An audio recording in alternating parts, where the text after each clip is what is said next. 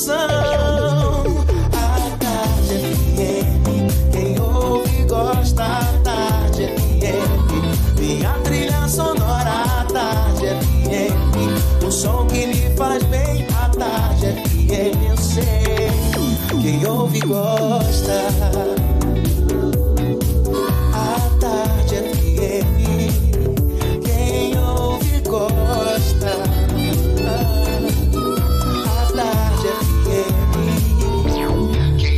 gosta. A partir de agora, na Tarde FM, isso é Bahia. Isso é Bahia. Um papo claro e objetivo sobre os principais acontecimentos do dia. Um programa com a marca do Grupo A Tarde de Comunicação e do Bahia Notícias, para botar tempero no começo da sua manhã. Isso é Bahia. Isso é Bahia. Isso é Bahia. Apresentação, Jefferson Beltrão e Fernando Duarte. Isso é Bahia. Oferecimento Ferreira Costa. Tudo para casa, construção e decoração. Salve, salve, bom dia. Seja bem-vindo, seja bem-vinda. Estamos começando mais um Isso é Bahia e vamos aos assuntos que são destaque nesta quarta-feira, 15 de julho de 2020. Comerciantes de Salvador têm novo prazo para pagamento do IPTU. Aprovada indenização para profissional da saúde afetado por Covid-19. Capital baiana deve contar com 100 novos respiradores para evitar colapso no sistema de saúde. Bahia registra mais de 3 mil novos casos do novo coronavírus. Voluntários ainda podem se candidatar para teste da vacina contra a doença em Salvador. Porto Seguro adia retorno das atividades de turismo após crescimento de casos de Covid-19. Policial militar e mulher são encontrados mortos em apartamento na Paralela, em Salvador. Falso delegado da Polícia Federal é preso em Paulo Afonso. Ex-ministro Geddel Vieira Lima consegue prisão domiciliar. Assuntos que você acompanha a partir de agora no Isso é Bahia, programa, você sabe, recheado de informação. Temos aqui à sua disposição notícias, bate-papo, comentários, para botar tempero no começo da sua manhã. Senhor Fernando Duarte, bom dia! Bom dia, Jefferson, bom dia, Paulo Roberto na operação, Rodrigo Tardil, Vanessa Correia e Igor Barreto na produção. E um bom dia para os nossos queridos ouvintes, aqueles que seguem em isolamento social, mas também todos aqueles que demandam sair de casa, profissionais da área de saúde, da área de segurança pública, rodoviários, metroviários, motoristas de táxi, de aplicativo, pessoal que atua como motorista de frota também, e ainda os profissionais de áreas essenciais como supermercados, padarias, açougues, farmácias e tantas outras atividades que não puderam parar durante a pandemia do novo coronavírus. Sejam todos muito bem-vindos a mais uma edição do Isso é Bahia, que hoje eu não consegui sentir o cheiro de café, mas ele trouxe a bacia de Paulo Roberto, tem que estar presente no estúdio. Sejam todos muito bem-vindos. Que qualquer hora vai cair no colo dele, ele vai ver. A gente lembra, você nos acompanha também pelas nossas redes sociais. Por favor, olhe, tem o nosso aplicativo à sua disposição. Pela internet é só acessar atardefm.com.br. Pode também nos assistir pelo canal da Tarde FM no YouTube, se preferir pelo portal A Tarde. E claro, marcar presença, enviar suas mensagens. Aqui a sua participação é super bem-vinda. Lembra aí, Fernando? O WhatsApp é o 719-9311-1010 e você também pode interagir com a gente pelo YouTube. Mande a sua mensagem. Participe no estúdio do Isso é Bahia. Tudo isso e muito mais a partir de agora para você.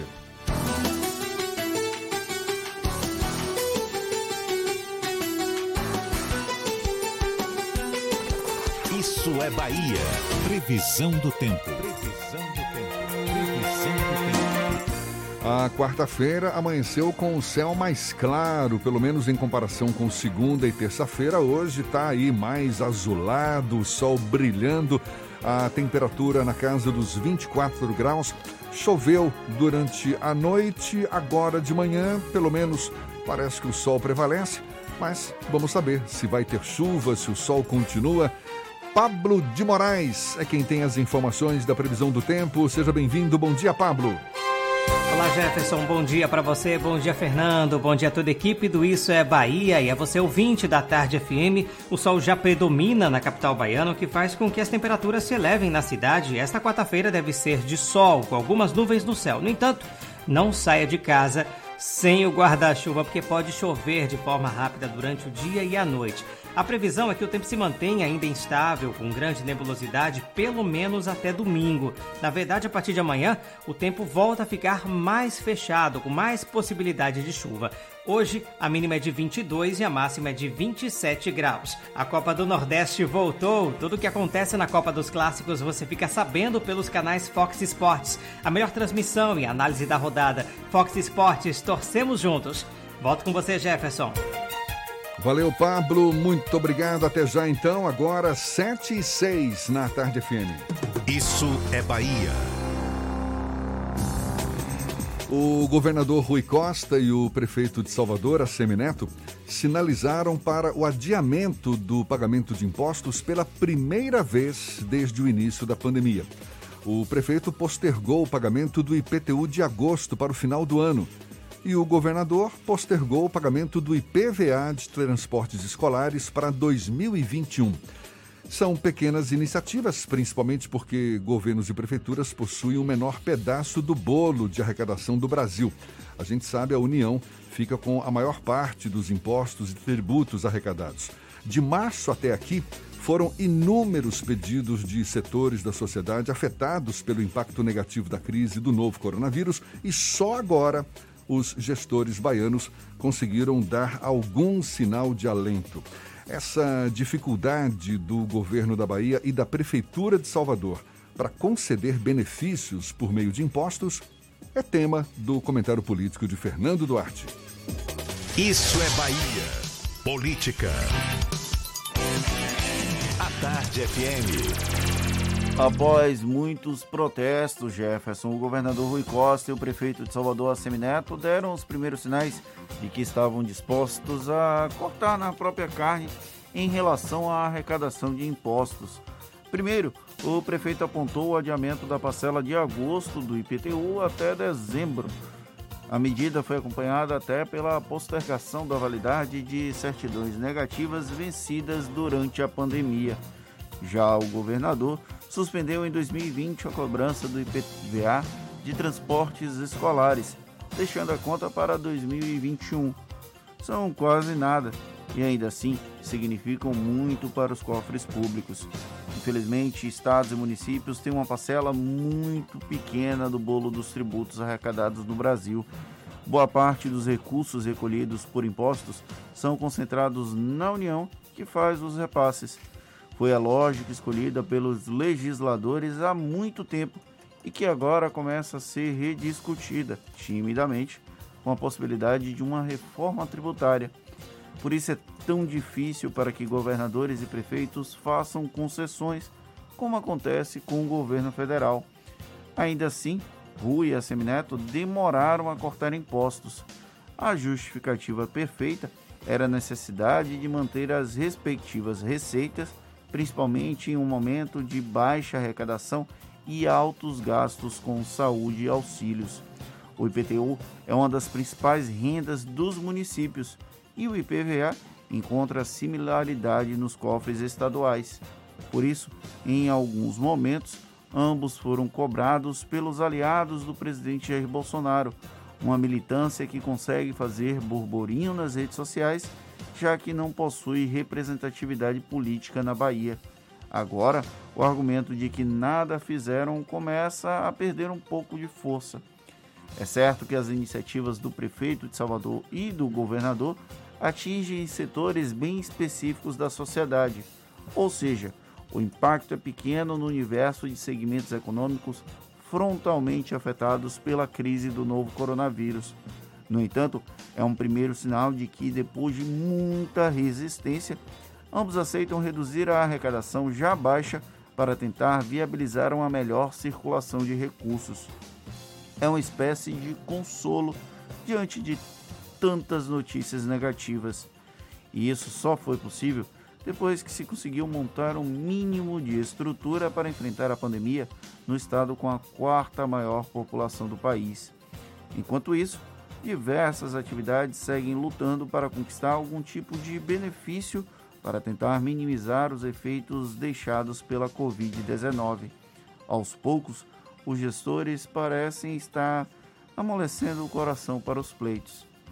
Pena que não dá para fazer muitas concessões sob o risco de tornar a máquina pública inviável. E se a gente parar para observar, Fernando, mais de 80 países adotaram medidas de postergação, de adiamento de pagamento de impostos por conta da pandemia da Covid-19, ou seja, é um corte, não é, na própria carne, necessário, porque, afinal de contas, está todo mundo sentindo na pele e, claro, se você detém o poder de arrecadação de impostos, definição de datas e pode postergar isso para exatamente amenizar, claro que é muito bem-vindo uma iniciativa como essa.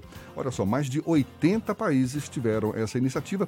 Aqui no Brasil, a gente sabe, o governo federal também já tomou várias iniciativas, como, por exemplo, adiar o recolhimento do FGTS, amenizar dívidas de estados e municípios. E agora, criar programas de financiamento que ainda não chegaram nas empresas, mas pelo menos o governo federal fez essa sinalização, já é um começo também. Mas é muito pouco para o empresário, para o pequeno, médio e até para o grande empresário que enfrenta uma crise sem precedentes e com a perspectiva de recessão aqui no Brasil em 2020, apesar do maravilhoso mundo de Paulo Guedes dizer o contrário. A reclamação de empresários é cada vez mais forte, inclusive no sentido de não serem ouvidos pelos gestores públicos, sejam nível municipal, nível estadual, diante dos pleitos que vêm sendo feitos desde o início da pandemia. Agora são 7h12. A gente, mais uma vez, atualiza os números da Covid aqui na Bahia. Nas últimas 24 horas, 3.138 novos casos de coronavírus e 49 novas mortes na Bahia, segundo o boletim divulgado ontem pela Secretaria Estadual da Saúde. Ao todo, o estado tem mais de 110 mil casos confirmados da doença e 2.584 óbitos. Mais de 82 mil pessoas já estão curadas da doença. Em relação à taxa de ocupação dos 2.435 leitos disponíveis do SUS exclusivos para coronavírus, 1.538 possuem pacientes internados, uma taxa de ocupação de 63%. No que se refere aos leitos de UTI adulto, dos 943 exclusivos para coronavírus, 730 estão ocupados, o que representa uma taxa de ocupação de 77%. No Brasil, 1.300 pessoas morreram em 24 horas de Covid-19. Foram registrados 41.857 novos casos, segundo o Ministério da Saúde. O país tem agora, no total, mais de 74 mil mortes devido à doença e quase 2 milhões de casos confirmados. Mais de 1.200.000 pessoas que estavam com a doença também já se recuperaram. E olha só, Jefferson, a gente falou ontem, mas ainda segue. Os voluntários de Salvador que pretendem participar do teste da vacina contra a Covid-19 desenvolvida pela Universidade de Oxford, no Reino Unido, e aplicada na capital baiana, ainda podem se inscrever para fazer parte do estudo restrito aos profissionais de saúde ou pessoas que tenham alta exposição ao vírus entre 18 e 55 anos. É preciso preencher um formulário disponibilizado pelo Instituto Dó, que no Brasil, junto à Universidade Federal de São Paulo, atua nessa pesquisa da Universidade de Oxford. Maravilha! Agora 7h14 na Tarde FM.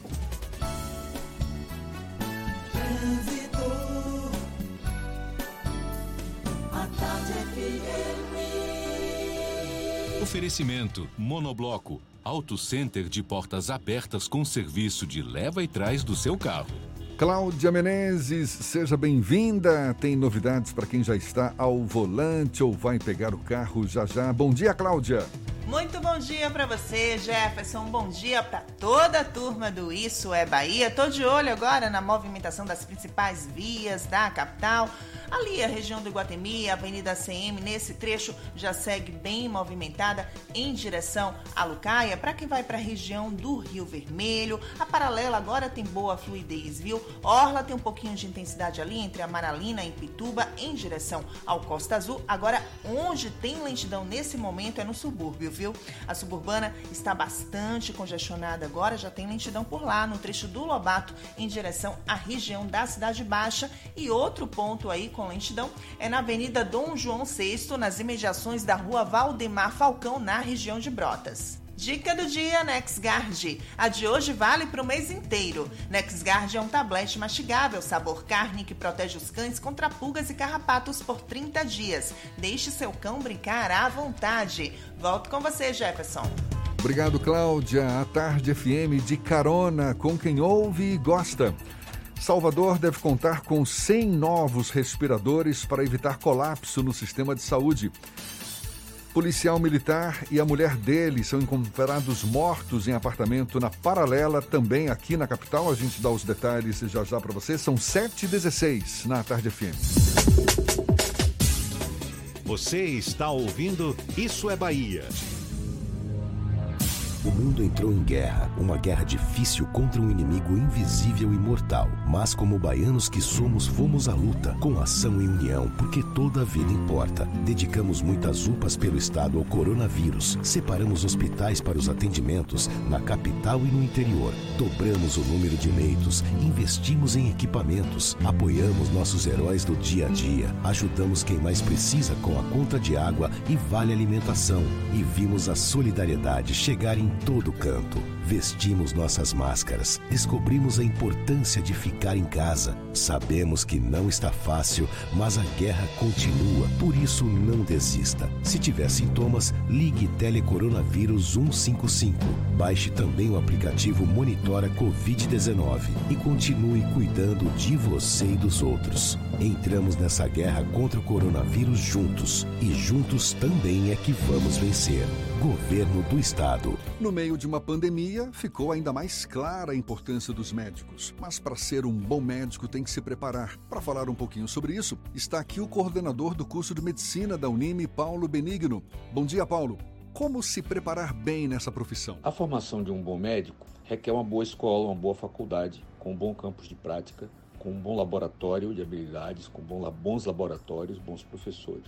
Mas exige principalmente um esforço importante por parte do aluno. Sem isso, não se forma um bom médico. E como funciona o modelo de ensino da Unime dentro da sala de aula? A maior parte do curso de medicina conta com treinamento prático.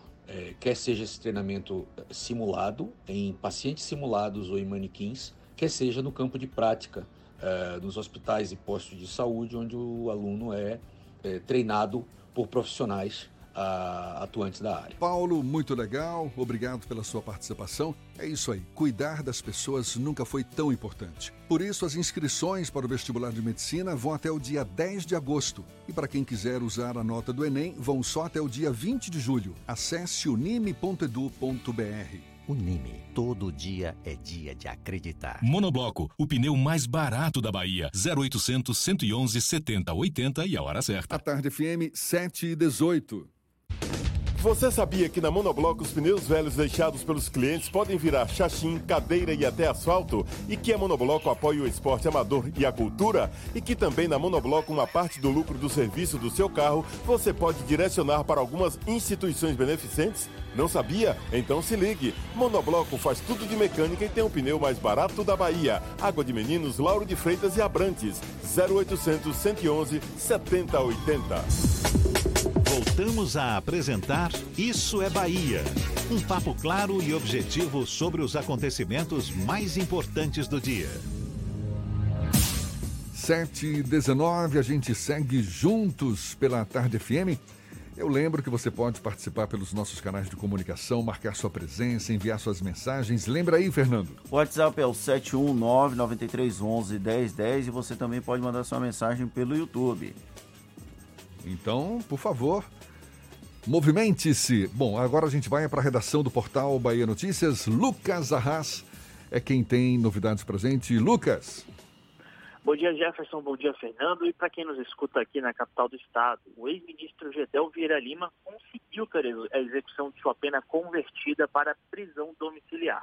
A decisão foi tomada pelo presidente do STF, o ministro Dias Toffoli, na noite de ontem. A decisão ocorre após Geddel testar positivo para o novo coronavírus em um primeiro exame. No entanto, a contraprova, nesse segundo teste realizado, o resultado do baiano foi negativo. Desde que o CNJ, o Conselho Nacional de Justiça, recomendou a soltura de presos dos grupos de risco para a Covid-19, a equipe de defesa de Geddel tenta obter um habeas corpus, já que ele tem 61 anos e integra o grupo mais vulnerável a sofrer complicações com o novo coronavírus. No entanto, a corte vinha negando os pedidos de domiciliar para Geddel. Com essa nova decisão, Toffoli ressaltou que a medida pode ser revista caso o relator do caso, o ministro Edson Fachin, que ainda pode rever o prazo definido para domiciliar. Geddel usará tornozeleira eletrônica. Em uma operação integrada das polícias militar e civil na PM na madrugada de hoje, capturou um homem suspeito de tráfico e homicídios no Engenho Velho da Federação. Uma arma branca e drogas foram apreendidas com o suspeito. Com ele também foram apreendidos 3 quilos de maconha, uma porção de cocaína, uma balança, uma faca e R$276 em dinheiro. Eu sou o Lucas Arras, falo direto da redação do Bahia Notícias para o programa Isso é Bahia. É com vocês aí no estúdio.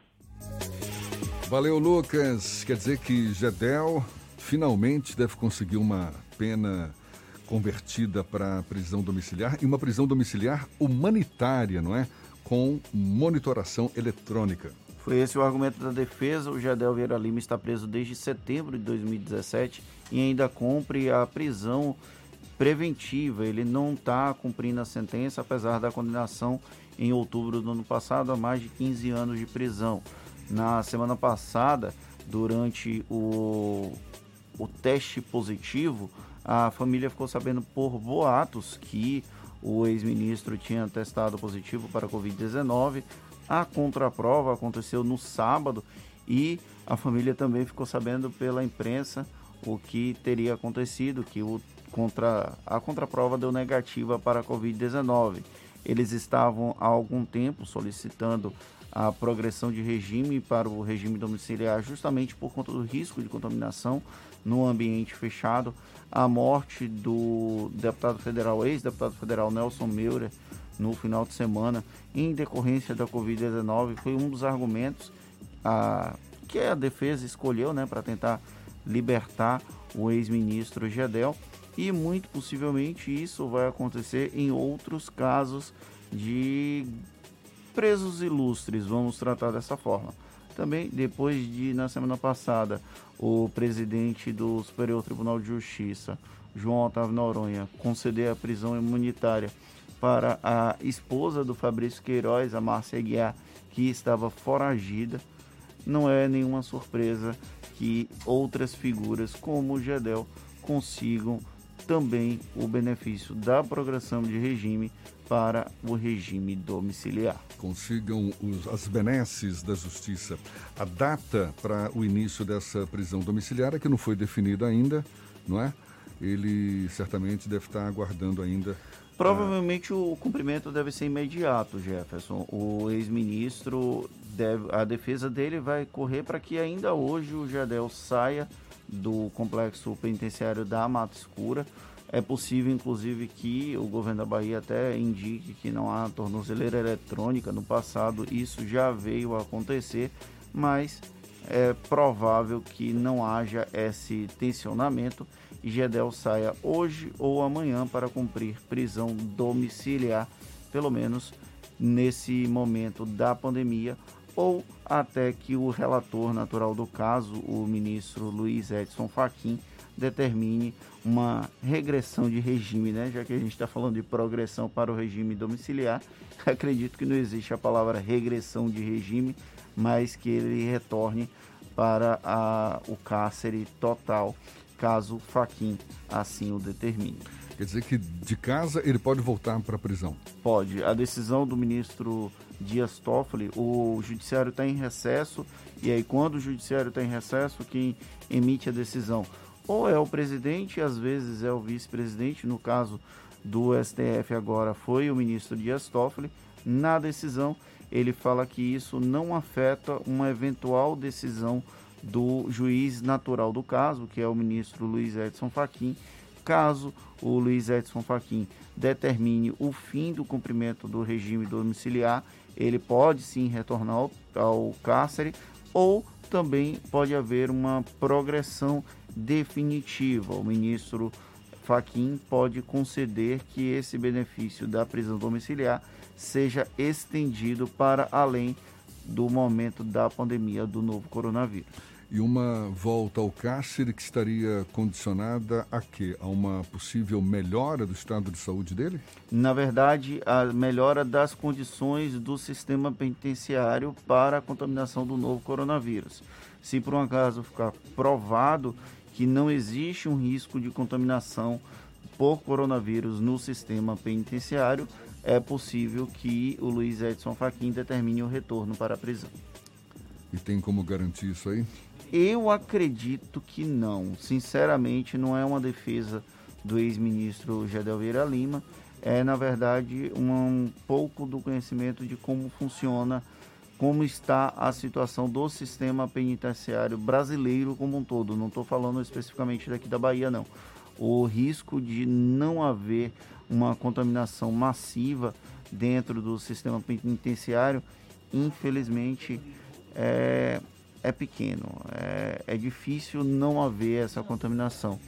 Então, o Luiz Edson Fachin deve levar isso em consideração e, ao fim da pandemia, já que existe a perspectiva de vacina e tantas outras coisas, é possível que não haja essa progressão de regime. Inclusive, tem um detalhe: tem um julgamento virtual aberto de um habeas corpus, do pedido efetivo de progressão de regime. Esse foi um habeas corpus impetrado pela defesa do Geddel, mas tem um julgamento em aberto. Ele termina no dia 6 de agosto, se não me engano, em que os ministros da Suprema Corte podem eventualmente decidir pela progressão definitiva do regime de Geddel para domiciliar. O argumento da defesa é que ele já cumpriu um determinado período da sentença, um sexto da pena, todos aqueles argumentos que a gente está bem acostumado. Nesse julgamento, o Fachin já divulgou o voto e esse voto de Fachin indica que Geddel só deveria progredir para o regime domiciliar depois do pagamento de uma multa e de danos morais. Isso seria acima de 51 milhões de reais, que é o valor que foi encontrado no bunker que levou à prisão de Geddel em setembro de 2017. Muito bem, 7h27, vamos mudar de assunto. A gente que utiliza a energia elétrica para quase tudo no nosso dia a dia, é natural que se torne cada vez mais necessário repensar os nossos hábitos de consumo. E imagine um curso que ofereça aos educadores metodologias capazes de auxiliá-los no ambiente escolar para que ofereçam aos seus alunos maior capacidade crítica em relação ao consumo de energia. O curso, gratuito e à distância, é oferecido pelas distribuidoras Eletro de São Paulo e Coelba da Bahia, que fazem parte do grupo Neoenergia. A gente vai saber mais sobre esse curso conversando agora com a gerente de eficiência energética da Coelba, Ana Mascarenhas, nossa convidada aqui no Issa Bahia. Seja bem-vinda, muito obrigado por aceitar nosso convite. Ana, bom dia. Bom dia, obrigada a vocês também. Bom dia a todos. Ana, esse é um projeto piloto, não é isso? Desenvolvido na Coelba, também na Elector, e tem a pretensão de ser continuado, ampliado para outras distribuidoras do grupo? Sim. Esse projeto ele é um projeto piloto que sofreu modificações por causa da pandemia, né? Na verdade, ele não era um projeto onde a gente teria tanto ensino à distância.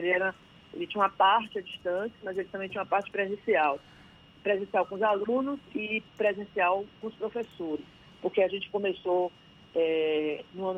no final do ano passado, a treinar os coordenadores pedagógicos, né? Porque na verdade a gente treina o coordenador pedagógico e o coordenador pedagógico treina o professor e o professor treina o aluno.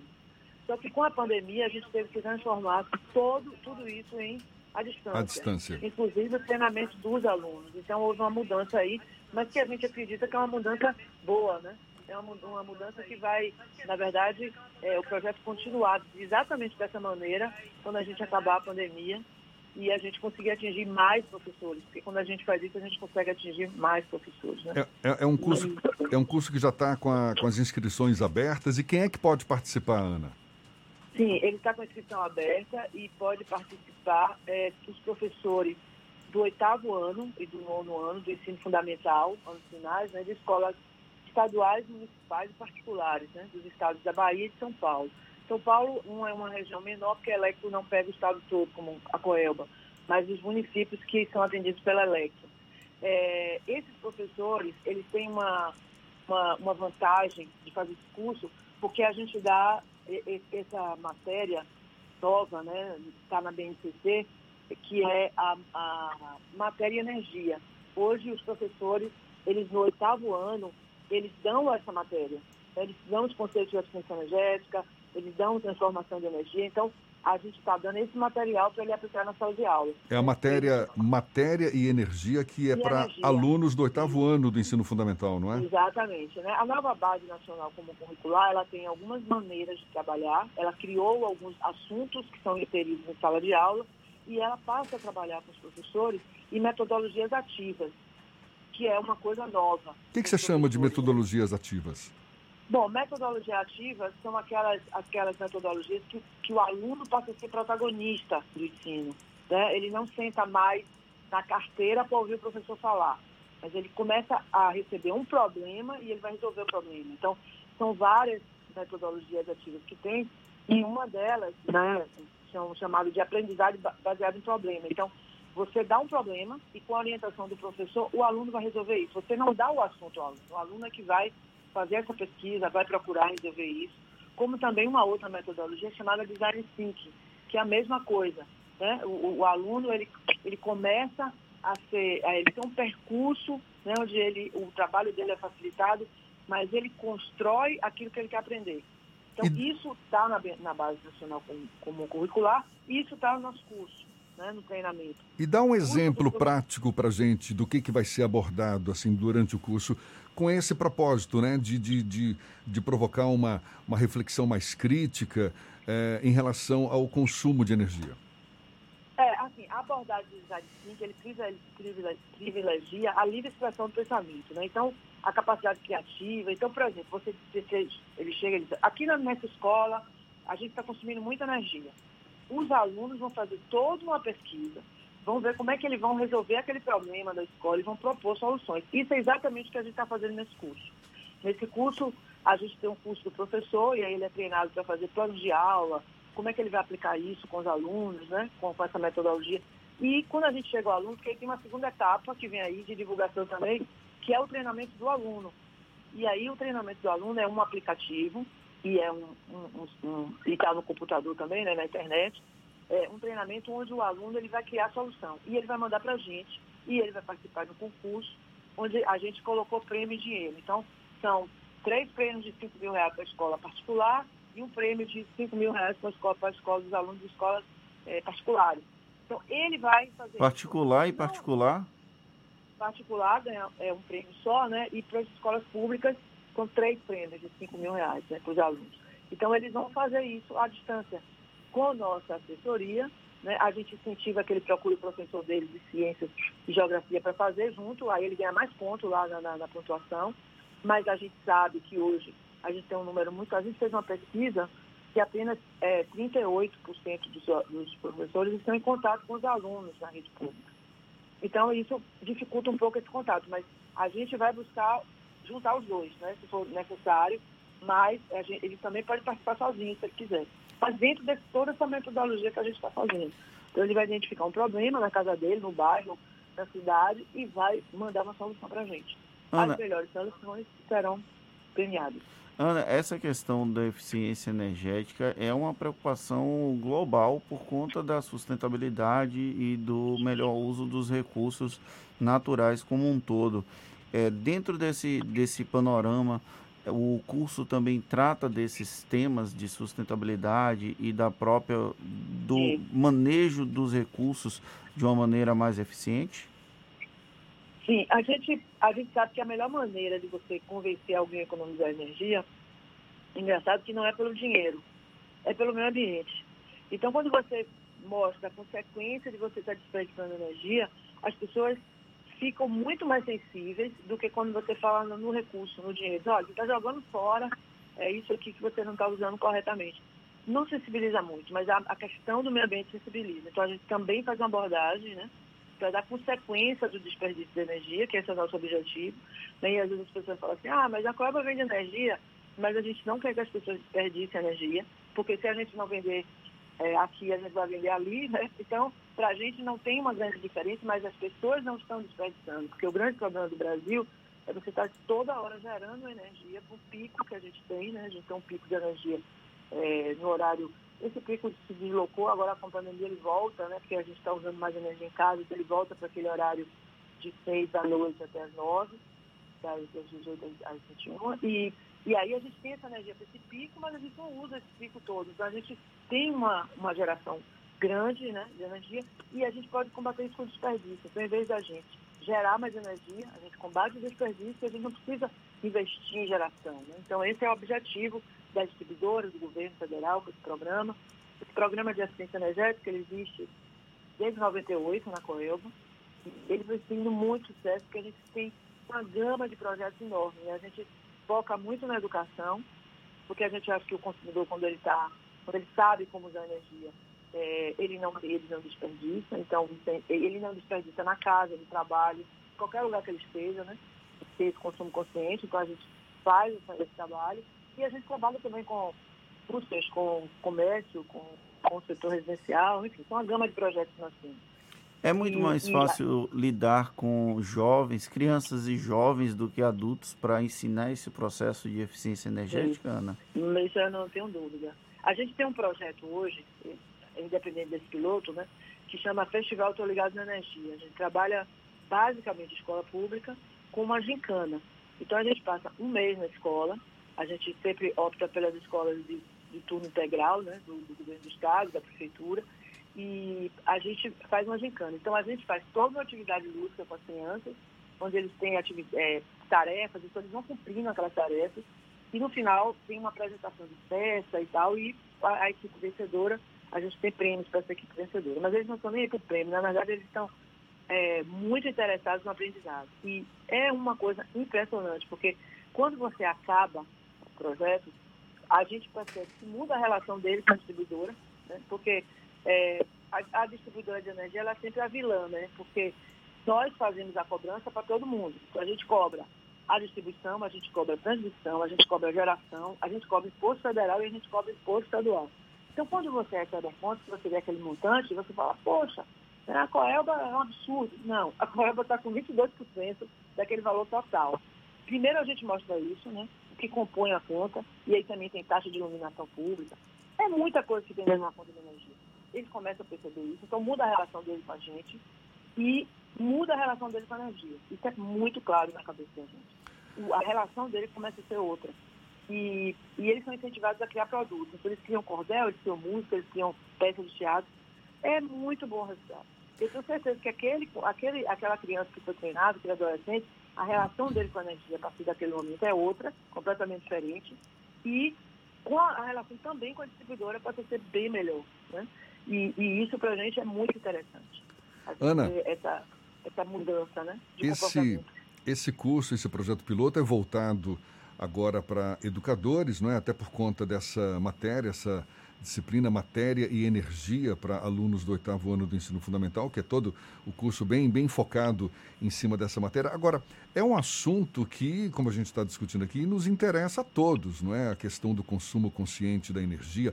Quais outras iniciativas a Coelba tem para atender a um público que não seja de educadores ou de alunos, mas empresários, enfim, outros profissionais? Existe alguma iniciativa nesse sentido também, por parte da Coelba?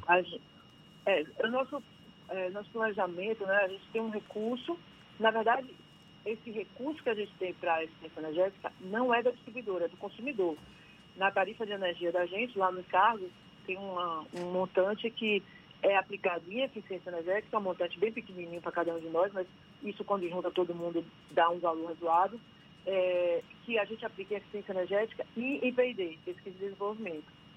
Então, esses dinheiro é dividido em três partes. Eficiência, P&D e uma parte vai para o governo, para os fundos setoriais de pesquisa, né?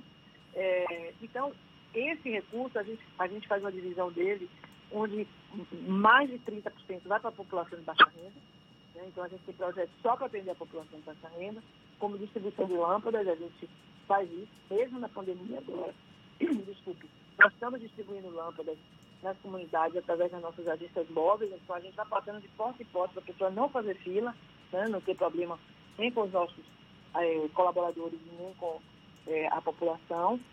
Então, a gente continua trabalhando e a gente tem agência móvel, a gente tem um trabalho em comunidade popular, onde a gente troca as lâmpadas de todos os prédios. Então, se tiver prédio, escola, posto médico, UPA, o que tiver, que for do governo, estadual, municipal, a gente vai trocando as lâmpadas, né? É um trabalho que a gente faz mesmo. E a gente tem também a questão, esse é um projeto do Baixa Renda e palestra. Agora a gente não está fazendo palestra porque não pode aglomerar as pessoas, né? Nós temos uma unidade móvel, que é uma carreta, as pessoas entram, pegam a lâmpada, assistem uma palestrazinha rápida, eles também passam por essa conscientização. E a gente tem também um projeto do Vale Luz, que é aquele que troca resíduo e desconto na conta de energia. Então a gente faz essa troca, porque a gente também conscientiza o pessoal que o resíduo pode ajudar ele na diminuição da conta. Em comunidade popular, esse projeto está suspenso, né, porque pela questão da aglomeração, tem gente que zera a conta deles.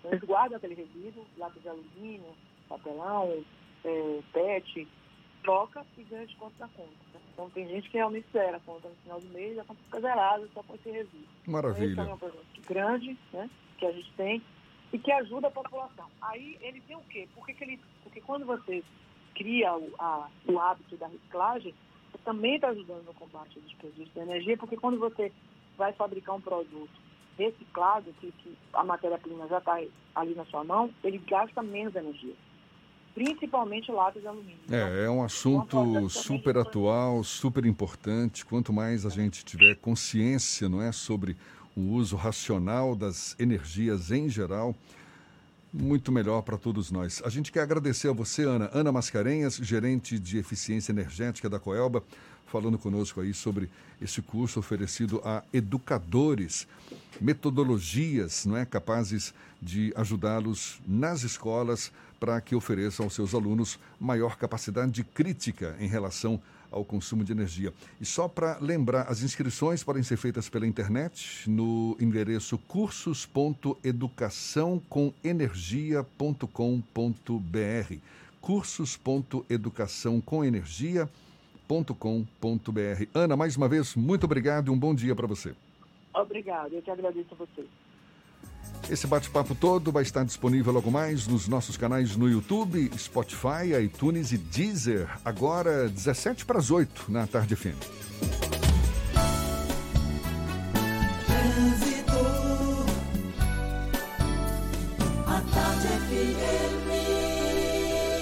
Oferecimento, monobloco, Auto Center de portas abertas com serviço de leva e trás do seu carro. Cláudia Mascarenhas, Cláudia Menezes de novo conversando conosco. Salve, Cláudia! Tô de volta, Jefferson, e vou levar você para o subúrbio comigo, viu? A estrada da Base Naval de Aratu já está com um pouco mais aí de 1 quilômetro de lentidão no sentido BR-324. Essa estrada é conhecida também como a Estrada do Derba. Aí, a partir do acesso a Coutos ali, já começa essa lentidão, tá? Pouco antes da Pedreira, o fluxo volta a ficar mais tranquilo e se mantém até a chegada à BR-324. Vamos para a Suburbana, que tem lentidão também entre a Estrada do Cabrito e a chegada ao Lobato. Aí o fluxo começa a melhorar a partir da Estrada Lobato-Pirajá, para quem vai para a região da Cidade Baixa. Sua empresa conectada com 240 mega, Wi-Fi Plus e, claro, Netfone por apenas R$130. Ligue 0800 720 1234 e assine já. Claro Empresas. Volto contigo, Jefferson. Obrigado, Cláudia. A Tarde FM de carona com quem ouve e gosta. Porto Seguro decide adiar retorno das atividades de turismo após crescimento de casos de Covid-19. E falso delegado da Polícia Federal é preso em Paulo Afonso. Detalhes ainda nesta edição, 7:46, agora, aqui na Tarde FM. Você está ouvindo Isso é Bahia. Bote a máscara! Bote a máscara! Pegue logo essa visão. Bota a máscara, irmão. Bota a máscara, irmão. Bote pra se proteger. Bote pra comprar o pão. Pois se precisar sair do metrô, do busão. Não, não vacile, não. Bote a máscara. Bote pra ir trabalhar. Bote pra se proteger. O baiano bom sempre lava as mãos. Se tem álcool em gel, também deve usar. Quem ama, protege. Sabe cuidar. Bote a máscara, pegue logo essa visão. Bote a máscara, irmão. Bote a máscara, irmão. Bote a máscara, pegue logo essa visão. Bote a máscara, irmão. Bote a máscara, irmão. Se precisar sair, bote a máscara. É a Bahia contra o coronavírus. Governo do Estado.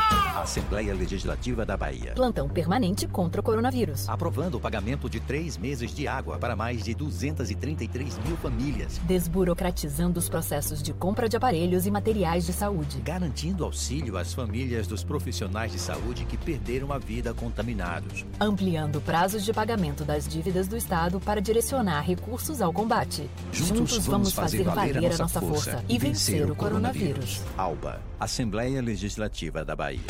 Você sabia que na Monobloco os pneus velhos deixados pelos clientes podem virar chachim, cadeira e até asfalto? E que a Monobloco apoia o esporte amador e a cultura? E que também na Monobloco uma parte do lucro do serviço do seu carro você pode direcionar para algumas instituições beneficentes? Não sabia? Então se ligue. Monobloco faz tudo de mecânica e tem o pneu mais barato da Bahia. Água de Meninos, Lauro de Freitas e Abrantes.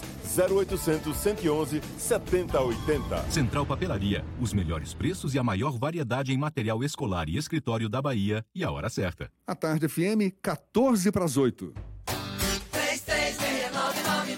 33699000, Central Papelaria, variedade assim você nunca viu. 33699000, é só ligar. 33699000, Central Papelaria, você encontra tudo em material escolar.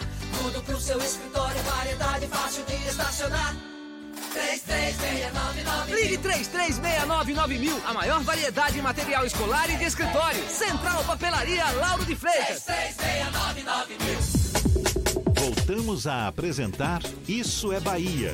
Um papo claro e objetivo sobre os acontecimentos mais importantes do dia. Já tem as dicas da Marcita. Fernando, super afim de saber se vai ter alguma live de algum sertanejo. É o seu forte, né, Fernando? Na verdade, ultimamente eu tô numa fase mais zen. Eu adorei a live de Gilberto Gil, foi incrível. Depois teve a live de Skank, eu tô um pouco menos sertanejo. Nessa vibe. É. Tá. Apesar de que no último sábado eu assisti Targino Gondim e depois ainda teve Chão de Avião com Wesley Safadão, então a gente sempre acaba acompanhando algumas lives. Você tá viciado em live, né? Agora são 7:48, portanto já tem as dicas da Marcita. Primeiro a gente vai para a redação do Portal à Tarde. Thaís Seixas, que também gosta de uma live, tem novidades pra gente. Bom dia, Thaís! Oi, Jefferson, bom dia, gosto mesmo, viu? Estou acompanhando várias aí. Bom dia, Fernando, bom dia também aos nossos ouvintes do Isso é Bahia. Olha só, pacientes com sintomas leves de Covid-19 serão encaminhados para o centro de acolhimento instalado pelo governo do estado na Avenida Dorival Caymmi, em Itapuã. Os detalhes foram apresentados ontem pelo prefeito ACM Neto. Quem aceita ir para o centro recebe um auxílio de R$500, dividido em 2 parcelas. Mas, segundo a Secretaria de Comunicação, o número de interessados ainda é baixo. Por isso, as unidades de pronto atendimento de Salvador estão recebendo estruturas especiais para que os pacientes sejam testados e, em caso positivo, transportados para o centro de acolhimento. E 15 estudantes são expulsos da Universidade de Brasília por terem fraudado o sistema de cotas raciais. Esta é a primeira vez que uma medida do tipo é tomada pela reitoria da instituição. Além da expulsão, 2 alunos que já haviam se formado perderam os diplomas e outros 8 que estavam afastados tiveram os créditos anulados. Os processos tiveram início a partir de denúncias contra 100 estudantes por suposta fraude no ingresso por cotas em 2017. Do total, foram descartados 73 casos. O processo teve parecer da Procuradoria Federal junto à UNB. Essas e outras notícias estão no portal atarde.com.br. Agora vamos ouvir as dicas da Macita. Shows, dança, teatro, música, diversão. Ouça agora as dicas da Marcita, com Márcia Moreira. Olá, vamos às dicas para esta quarta-feira. Hoje eu faço uma live com a historiadora e educadora Wanda Machado. O tema da nossa conversa é Histórias Africanas, o que os orixás nos ensinam nesta pandemia. Vai ser às 19h no Instagram do Dicas da Macita e eu aguardo vocês. A Associação Brasileira de Música e Artes, Abramos, vai realizar o segundo leilão virtual da campanha artística humanitária. O leilão será de objetos que fazem parte do acervo pessoal de artistas como Lulu Santos, Maiara e Maraísa, Toquinho e Pretinho da Serrinha. Lulu Santos, por exemplo, doou um quadro do artista plástico Sebá Tapajós, que foi capa do álbum Toca Mais Lulu ao vivo. Já Toquinho, fanático por futebol, doou uma camisa do Corinthians autografada por ele. O leilão será realizado hoje durante todo o dia no site da Abramos. E até o dia 26 de julho acontece a versão online do Festival Baiano Big Bangs. A programação inclui essencialmente bandas baianas, mas também nomes nacionais e internacionais, como a Black Diamond Lake, da Austrália. Dia 17, às 20h, tem show da banda Isa Roth, de Feira de Santana. Todos os shows serão transmitidos pelo canal Filtro de Barro no YouTube. Quer saber mais da cena cultural? Então siga meu Instagram, Dicas da Macita. Beijos e fique em casa. Isso é Bahia. Apresentação, Jefferson Beltrão e Fernando Duarte. A Tarde FM. Quem ouve, gosta. Olha aí, Fernando. Salvador deve receber ainda nesta semana 50 novos respiradores, além dos 50 que recebeu ontem do Ministério da Saúde, totalizando, portanto, 100. A Prefeitura pretende abrir mais 20 leitos no Hospital Sagrada Família, mais 20 no Ettenwild, mais 25 no Hospital de Campanha, na Fonte Nova, em parceria com o governo, e mais 24 leitos no Hospital Salvador. 10 destes leitos vão ser abertos já nesta semana, depois que a Prefeitura conseguir derrubar uma liminar da Universidade Federal da Bahia que impedia a instalação. E durante o evento em que apresentou os 50 respiradores, o prefeito ACM Neto informou que a taxa de ocupação dos leitos de UTI exclusivos para a Covid-19 em Salvador chegou a 78%. Segundo Neto, o índice foi o menor em 40 dias na série histórica acompanhada pela Prefeitura.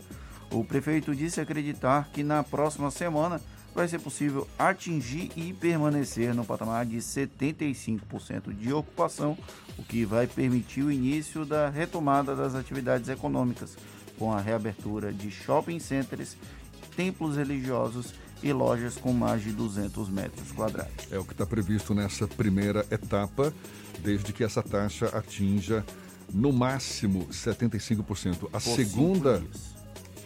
75% por 5 dias. Exatamente, durante 5 dias. A segunda etapa já prevê uma taxa de ocupação de 70%, não é isso? De no máximo 70%.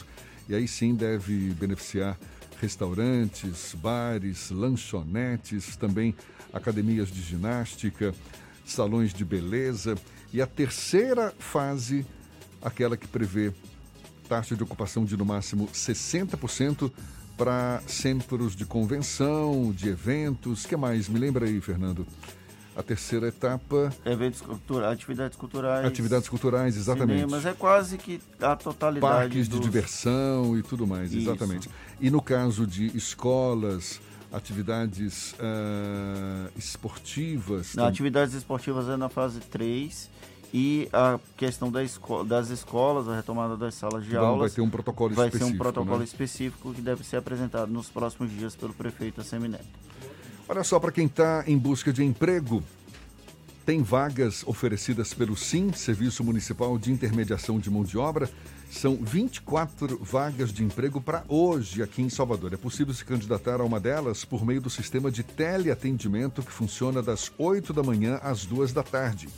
É só dar uma ligada para o número 3202-2003. 3202-2003. São vagas, por exemplo, para promotor de vendas, maqueiro, essa exclusiva para pessoas com deficiência, cozinheiro, mecânico, eletricista de automóveis, estágio para auxiliar administrativo, açougueiro, como também para cozinheiro industrial. 5 minutos para as 8 na Tarde FM. Isso é Bahia. Economia. A Tarde FM. Bom dia, Jefferson. Bom dia, Fernando. Bom dia, queridos ouvintes da rádio à Tarde FM. Ontem tivemos um dia de alta, com o índice Ibovespa fechando com uma alta de 1,77% a 100.400 pontos, pelo avanço da Vale, ação com maior peso dentro do índice, e por dados positivos vindo dos Estados Unidos. A compra dos papéis da mineradora ocorreu após o banco Goldman Sachs afirmar que a empresa deve anunciar a retomada do pagamento de dividendos a partir do segundo semestre do ano. Além disso, o dólar comercial caiu 0,74% a R$ 5,34. E para hoje, o destaque da agenda será conhecido com o PIB da China. Além disso, teremos no Brasil o primeiro índice IGP do mês. Eu sou Nicolau Eloy, sócio da BP Money, a nova plataforma educacional da BP Investimentos. E para maiores informações, acesse e conheça o nosso site www.bpmoney.com.br. Isso é Bahia.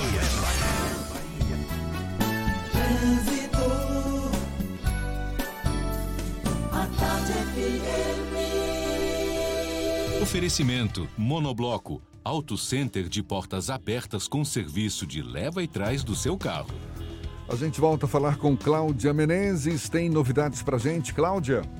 Estou de volta com mais informações e o trânsito segue bastante intenso agora na Orla da Pituba, em direção ao Costa Azul. Vamos para outro ponto. Região das Sete Portas agora bem movimentada, principalmente no sentido Aquidabã, por causa das obras. Região do Iguatemi também segue bem intensa nesse momento. E vamos dar um pulo na BR-324, que tem lentidão ali entre Valéria e Águas Claras, para quem está na rodovia vindo para a capital. Outro ponto aí com lentidão agora, viu? Trânsito bem difícil é na Avenida 29 de Março, ali no acesso à via regional nesse momento. Envie dinheiro para contas bancárias no exterior com a Western Union. Baixe o app WU Brasil e aproveite nossas melhores tarifas. Compare, faça a conta e envie com a Western Union. Volto contigo, Jefferson.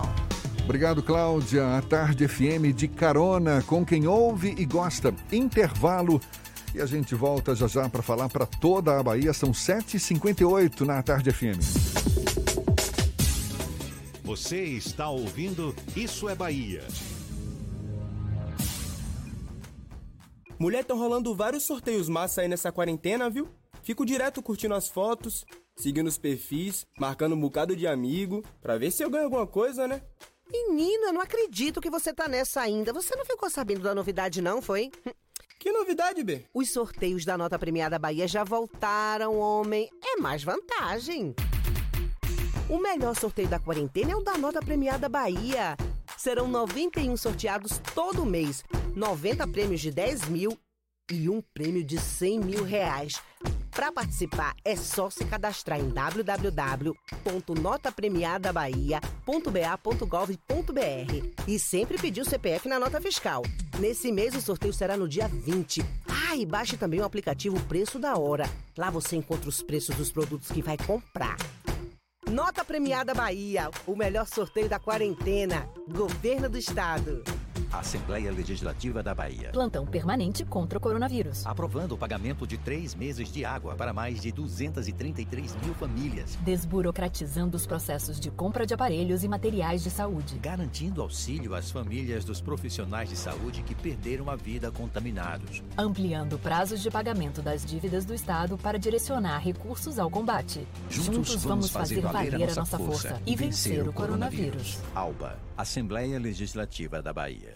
O governo do estado tem mais novidades para o combate ao coronavírus. Você já conhece o telecoronavírus? Basta ligar 155 e você recebe orientações de uma forma mais rápida sobre a doença. O atendimento é das 7 às 19 horas e a ligação é gratuita. Tem também o novo aplicativo Monitora Covid-19, onde você coloca informações sobre a sua saúde e, caso identificado algum risco, um médico faz contato para orientar você o mais rápido possível. Agora, se ligue, porque é muito importante permitir que o aplicativo tenha acesso à sua localização. E uma última mensagem: é obrigatório usar máscara nas ruas. O ideal é ficar em casa, mas se precisar sair, vá de máscara. Assim você se protege e evita que o vírus se espalhe. E ao voltar para casa, lembre-se de lavar bem as mãos e depois a máscara com água e sabão. Juntos vamos vencer essa guerra. Governo do Estado, a Bahia contra o coronavírus.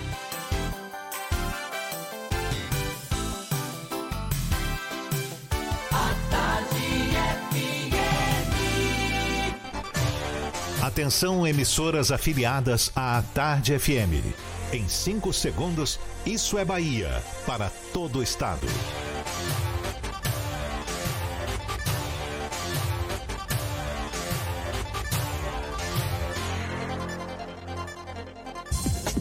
No ar, isso é Bahia. Informação com a marca do Grupo à Tarde e do Bahia Notícias. Política, segurança, saúde, cidadania. Isso é Bahia. Apresentação: Jefferson Beltrão e Fernando Duarte. À Tarde FM. Quem ouve, gosta. Salve, salve, bom dia. Seja bem-vindo, seja bem-vinda. A partir de agora, Isso é Bahia em rede com emissoras de todas as regiões do estado. E vamos aos assuntos que são destaque nesta quarta-feira, 15 de julho de 2020.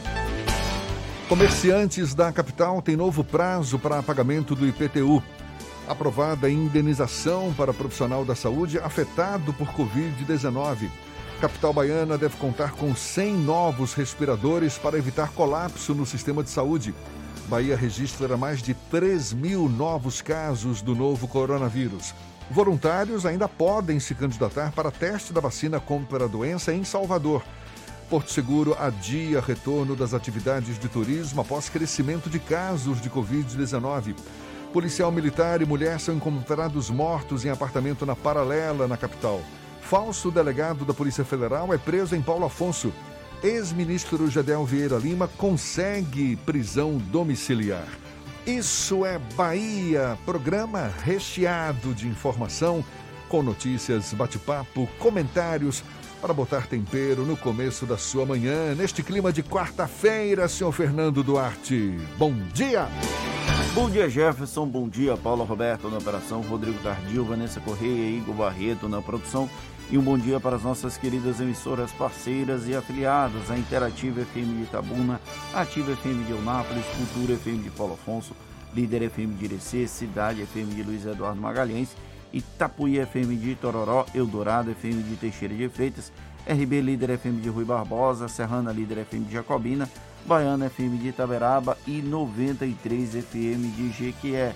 Sejam todos muito bem-vindos a mais uma edição do Isso é Bahia. A gente lembra, você nos acompanha também pelas nossas redes sociais, tem o nosso aplicativo, pela internet já sabe, é só acessar atardefm.com.br. Temos também nossos canais aqui no YouTube, pode nos assistir, portanto, se preferir pelo portal à tarde. E claro, participar enviando suas mensagens pelos nossos canais. Lembrando você aí, Fernando. O WhatsApp é o 71993111010 e você também pode interagir conosco pelo YouTube. Mande a sua mensagem, se faça presente no estúdio do Isso é Bahia. Tudo isso e muito mais a partir de agora para você.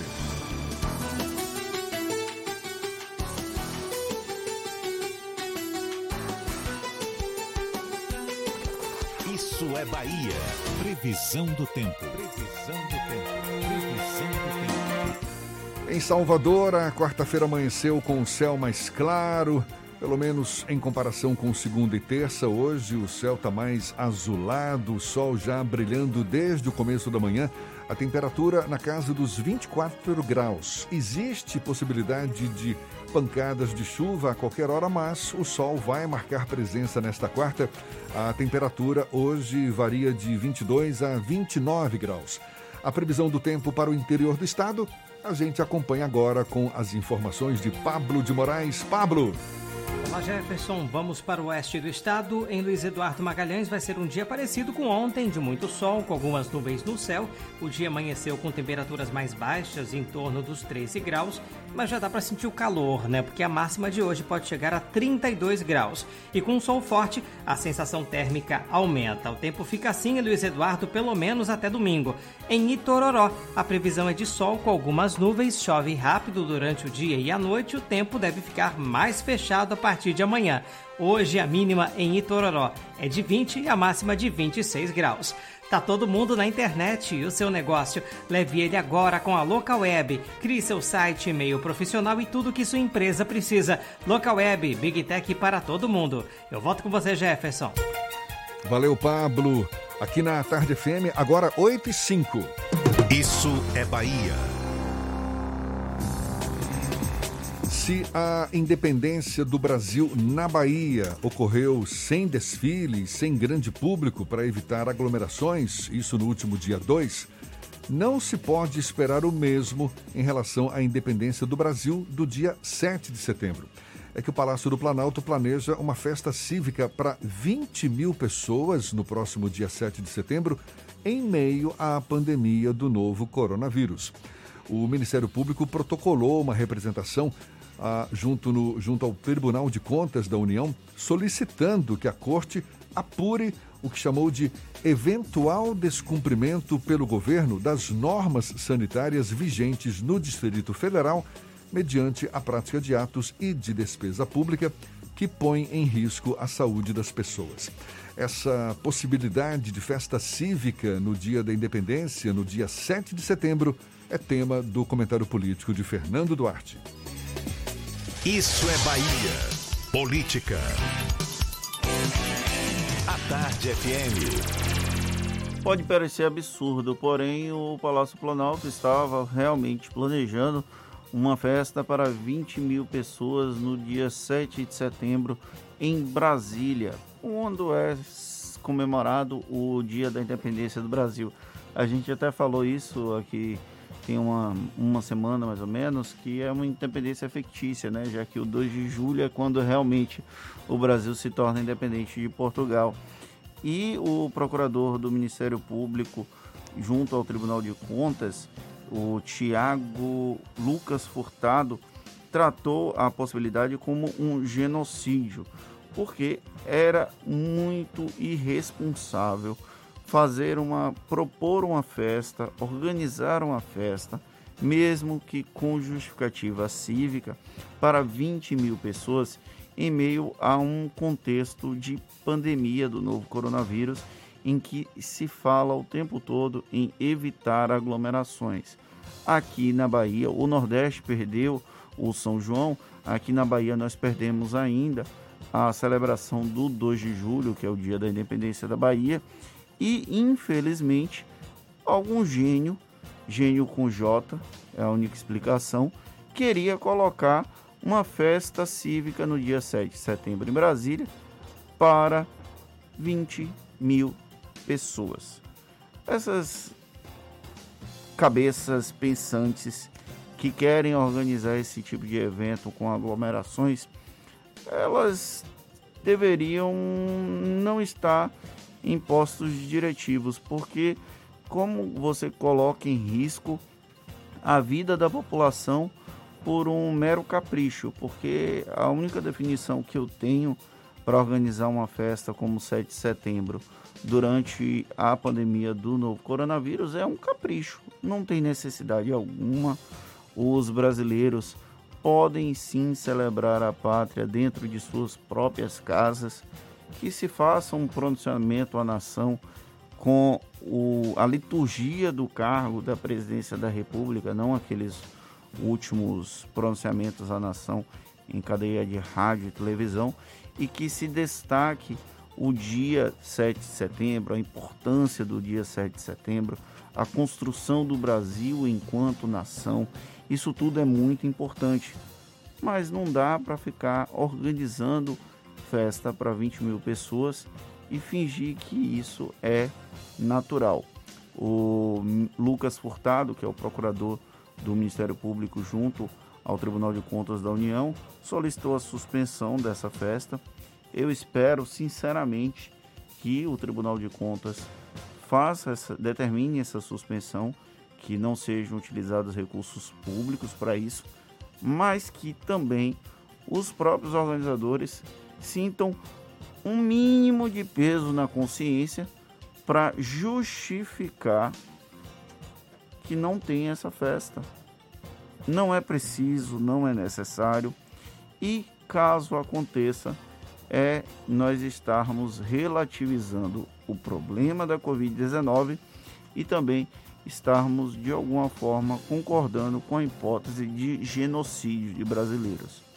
Eu acho, sinceramente, que nenhuma autoridade pública, seja federal, distrital ou de qualquer lugar que seja do Brasil, gostaria de ter a pecha de genocida. Teve essa representação protocolada, não é, pelo Ministério Público junto ao TCU, e o TCU já se manifestou, né? Um procurador do TCU chamou esse 7 de setembro para 20 mil pessoas de atitude genocida. Faz até lembrar a recente declaração de Gilmar Mendes, né, ministro do Supremo, associando a participação das Forças Armadas no governo a essa política genocida do governo Bolsonaro. Ele é o Lucas Furtado, ele é o procurador do Ministério Público junto ao Tribunal de Contas da União. Ele, inclusive, cita o ministro Gilmar Mendes, que, inclusive, gerou uma escalada de tensão entre judiciário e executivo, com o ministro da Defesa ingressando com a representação na Procuradoria-Geral da República contra o ministro, utilizando a Lei de Segurança Nacional e leis do Código Penal Militar para tentar coibir a defesa do Gilmar Mendes. O ministro do Supremo Tribunal Federal disse que o Exército estava se associando a um genocídio na condução das políticas públicas de saúde. O Exército não gostou, os militares em geral não gostaram. O ministro Gilmar Mendes voltou a falar sobre o assunto, disse que não estava ofendendo a honra das Forças Armadas, mas reiterou que, ao se associar a uma política genocida, as Forças Armadas estavam sendo genocidas. Há essa escalada de tensão hoje em Brasília, a gente precisa aguardar quais são as cenas dos próximos capítulos. Lembrando que o Ministério da Saúde está sendo conduzido interinamente por Eduardo Pazuello há mais de 60 dias, há quase 60 dias, na verdade. Hoje é dia 15, né? Dia 15. Hoje completa 60 dias que o ministro Nelson Tait pediu demissão e que o Eduardo Pazuello assumiu esse posto interinamente.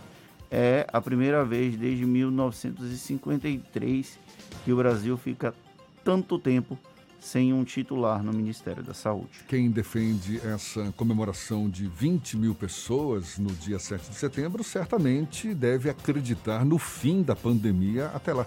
Você lembra do Osmar Terra, quando a gente conversou com ele, o deputado Osmar Terra aqui? Ele falava que essa pandemia já estava numa curva decrescente, não é verdade? A gente conversou com ele em abril, ele falava que estava numa curva decrescente, que não chegaria a 800 mortos. Pois é. Estamos com mais de 70, quase 80 mil mortos. Quase 80 mil mortos. Ou seja, algumas vezes mais. Pessoas que pensam que a pandemia não é nada, elas merecem sim algum tipo de acompanhamento psicológico, porque é negar uma realidade dura e cruel e que está afetando milhares de famílias em todo o Brasil. A gente segue adiante, agora 8h12, vamos para a redação do portal Bahia Notícias. Lucas Arras, mais uma vez a postos, tem novidades para a gente. Lucas. Bom dia, Jefferson. Bom dia, Fernando. O governo federal pediu ao Supremo Tribunal Federal que negue a solicitação do Congresso Nacional para suspender o processo de venda das refinarias da Petrobras. No início de julho, os presidentes da Câmara e do Senado pediram ao STF a concessão de uma medida cautelar para impedir a venda das refinarias da Petrobras na Bahia e no Paraná. Eles consideram que a companhia burlou a legislação para repassar esses ativos à iniciativa privada sem o aval do Legislativo. Em manifestação enviada ao Supremo, a Advocacia Geral da União avaliou que a Câmara e o Senado não apresentaram provas de qualquer conduta ilícita da Petrobras, além de terem perdido o prazo para esclarecimento sobre a decisão da Corte no caso julgado em 2019. Lembrando que a Petrobras começa a receber em junho ofertas vinculantes pela refinaria Landulfo Alves, segunda maior do Brasil e localizada aqui em São Francisco do Conde, no interior da Bahia. Um dos compradores interessados seria um fundo soberano dos Emirados Árabes Unidos. E veio a óbito na madrugada de hoje Dona Mariana, mãe do ex-deputado estadual Augusto Castro. Ela tinha 77 anos e estava internada na Santa Casa de Misericórdia de Itabuna, no sul do estado. A idosa tinha sido diagnosticada com o novo coronavírus. Lembrando que o ex-deputado estadual também teve a doença logo no começo da propagação da Covid na Bahia. No último boletim da Secretaria Estadual aqui de Saúde, divulgado nessa quarta, Itabuna já registrava 3.723 casos confirmados do novo coronavírus, com 80 mortes provocadas pela doença. Eu sou o Lucas Arras, falo direto da redação do Bahia Notícias para o programa Isso é Bahia. É com vocês aí no estúdio. Olha só, Fernando, um policial militar e a esposa foram encontrados mortos ontem em um apartamento no bairro do Trobogi, aqui em Salvador. Conforme o comandante de policiamento especializado da Polícia Militar, Coronel Humberto Esturaro, informações preliminares apontam que o homem matou a mulher e depois cometeu suicídio. O caso vai ser investigado pela Polícia Civil.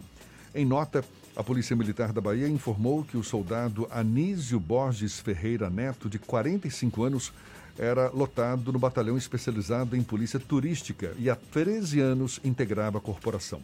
O militar deixa 2 filhos. A gente falou disso na primeira hora, mas é sempre bom voltar para todo o estado. Uma boa notícia para os comerciantes de Salvador.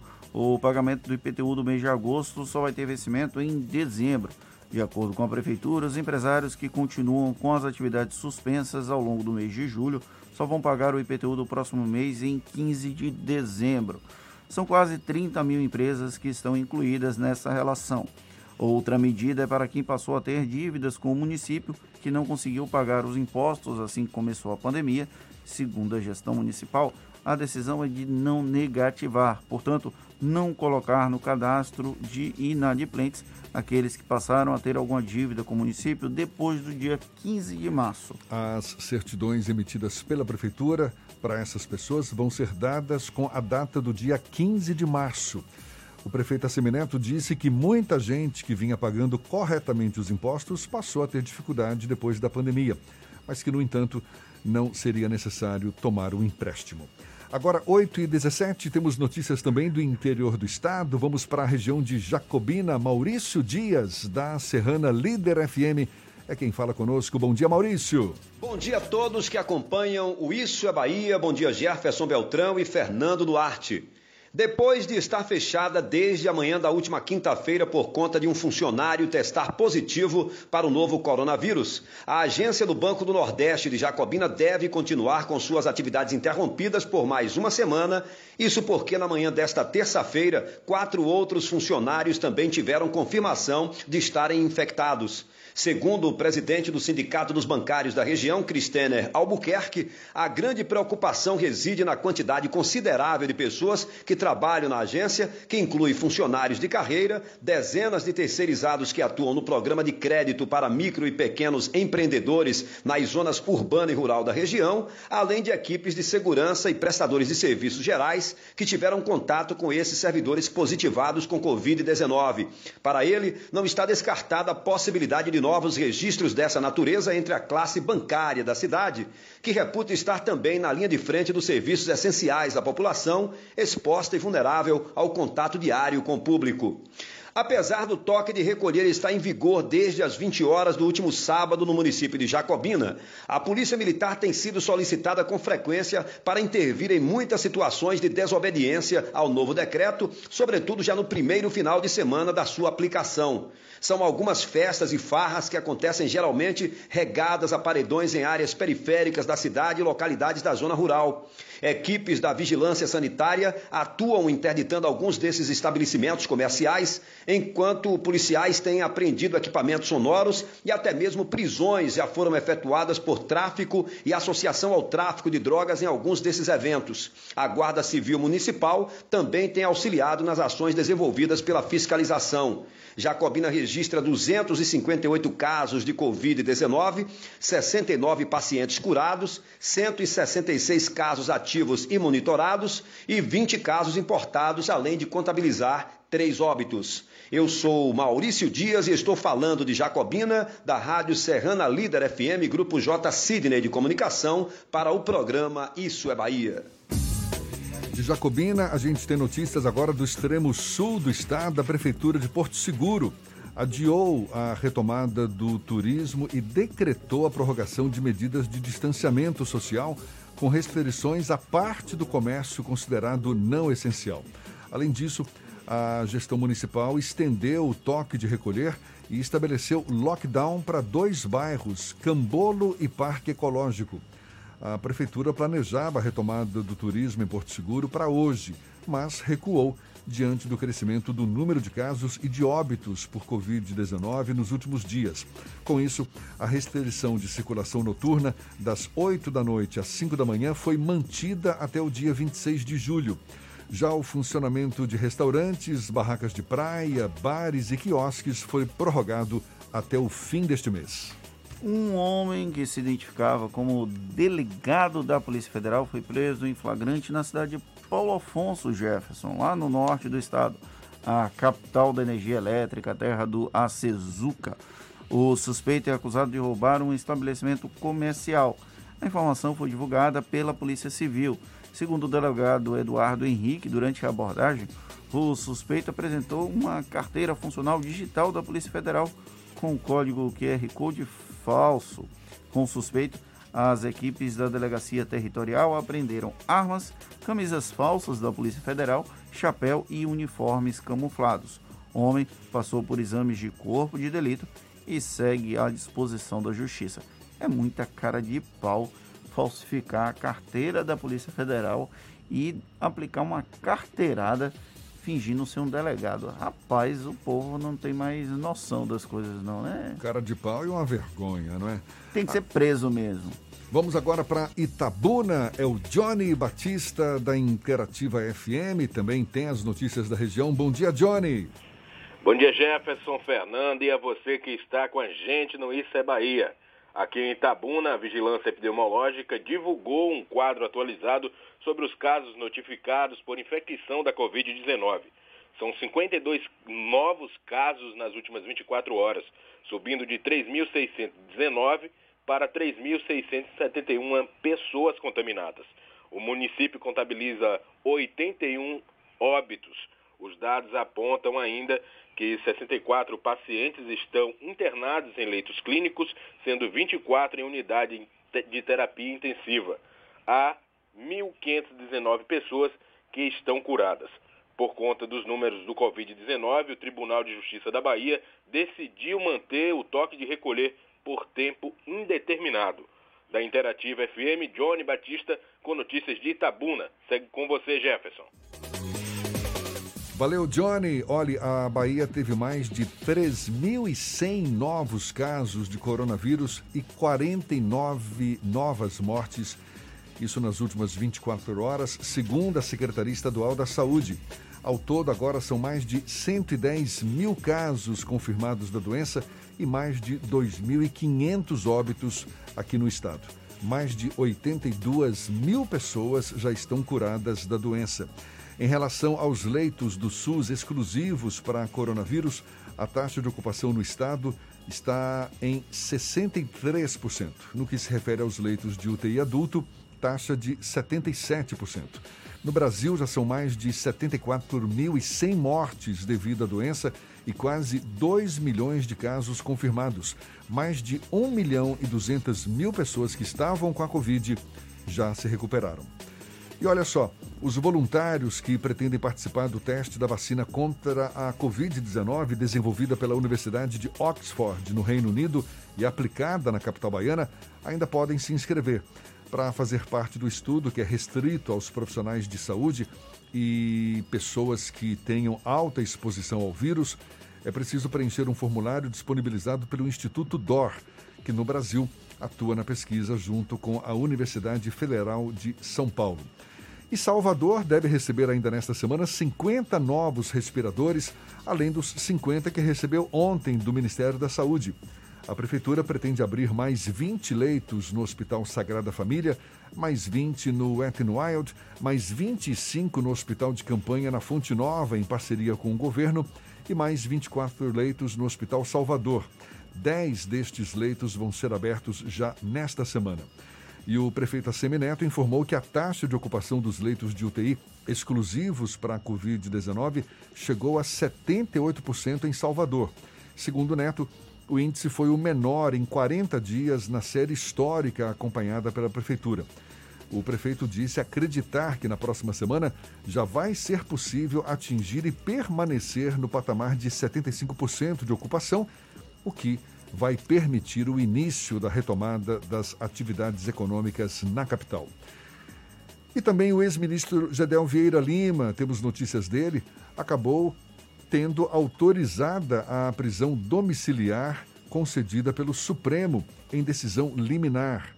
De acordo com a defesa de Geddel, o motivo do pedido foi o estado de saúde dele. Na decisão, o ministro Edson Fachin disse que ficou demonstrado agravamento do estado geral de saúde com risco real de morte reconhecido. Toffoli. A decisão é de Dias Toffoli, que não é o presidente. Não foi do Edson Fachin, não? Não. Então tá certo, tá corrigido, valeu. Agora, 8h26, a gente faz um rápido intervalo e volta já já. Você está ouvindo Isso é Bahia. Mulher, estão rolando vários sorteios massa aí nessa quarentena, viu? Fico direto curtindo as fotos, seguindo os perfis, marcando um bocado de amigo, pra ver se eu ganho alguma coisa, né? Menina, não acredito que você tá nessa ainda. Você não ficou sabendo da novidade não, foi? Que novidade, Bê? Os sorteios da nota premiada Bahia já voltaram, homem. É mais vantagem. O melhor sorteio da quarentena é o da nota premiada Bahia. Serão 91 sorteados todo mês, 90 prêmios de 10 mil e um prêmio de 100 mil reais.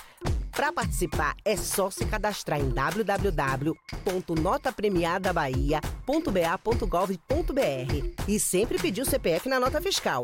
Nesse mês, o sorteio será no dia 20. Ah, e baixe também o aplicativo Preço da Hora. Lá você encontra os preços dos produtos que vai comprar. Nota Premiada Bahia, o melhor sorteio da quarentena. Governo do Estado.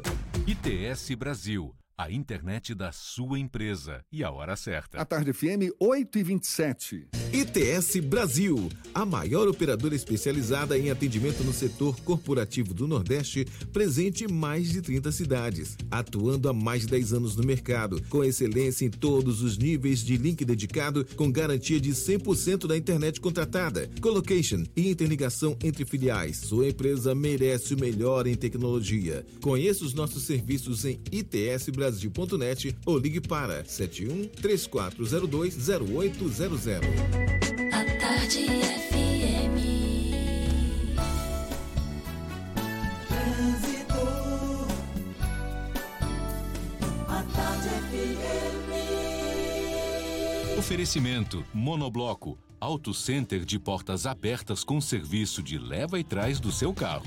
Cláudia Menezes, mais uma vez, atualizando as informações do trânsito aqui na Grande Salvador. É você, Cláudia. Estou de volta, Jefferson, com mais informações e chamo a atenção para os reflexos de um acidente entre carro e moto na orla, no trecho do Jardim dos Namorados, no sentido Avenida Manuel Dias da Silva, mas o fluxo segue apenas intenso nesse momento por lá, tá? Eu chamo a atenção também, você que vai passar pela Praça Doutor João Mangabeira, lá nos Barris, tá? Um ônibus está parado baleado na pista no acesso à UPA após uma tentativa de assalto que acabou com uma pessoa ferida e foi encaminhada a uma unidade de atendimento médico.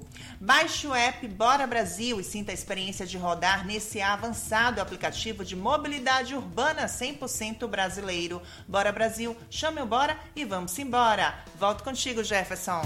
Valeu, Cláudia. A Tarde FM de carona com quem ouve e gosta.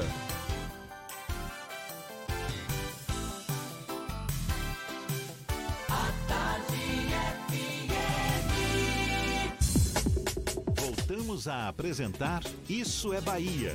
Um papo claro e objetivo sobre os acontecimentos mais importantes do dia. E a Câmara dos Deputados concluiu ontem a análise do projeto que prevê o pagamento de compensação financeira de R$50 mil aos profissionais de saúde por morte ou incapacidade permanentemente para o trabalho após serem contaminados pela Covid-19 ao atuarem diretamente no combate à pandemia. A indenização vai ser paga pela União.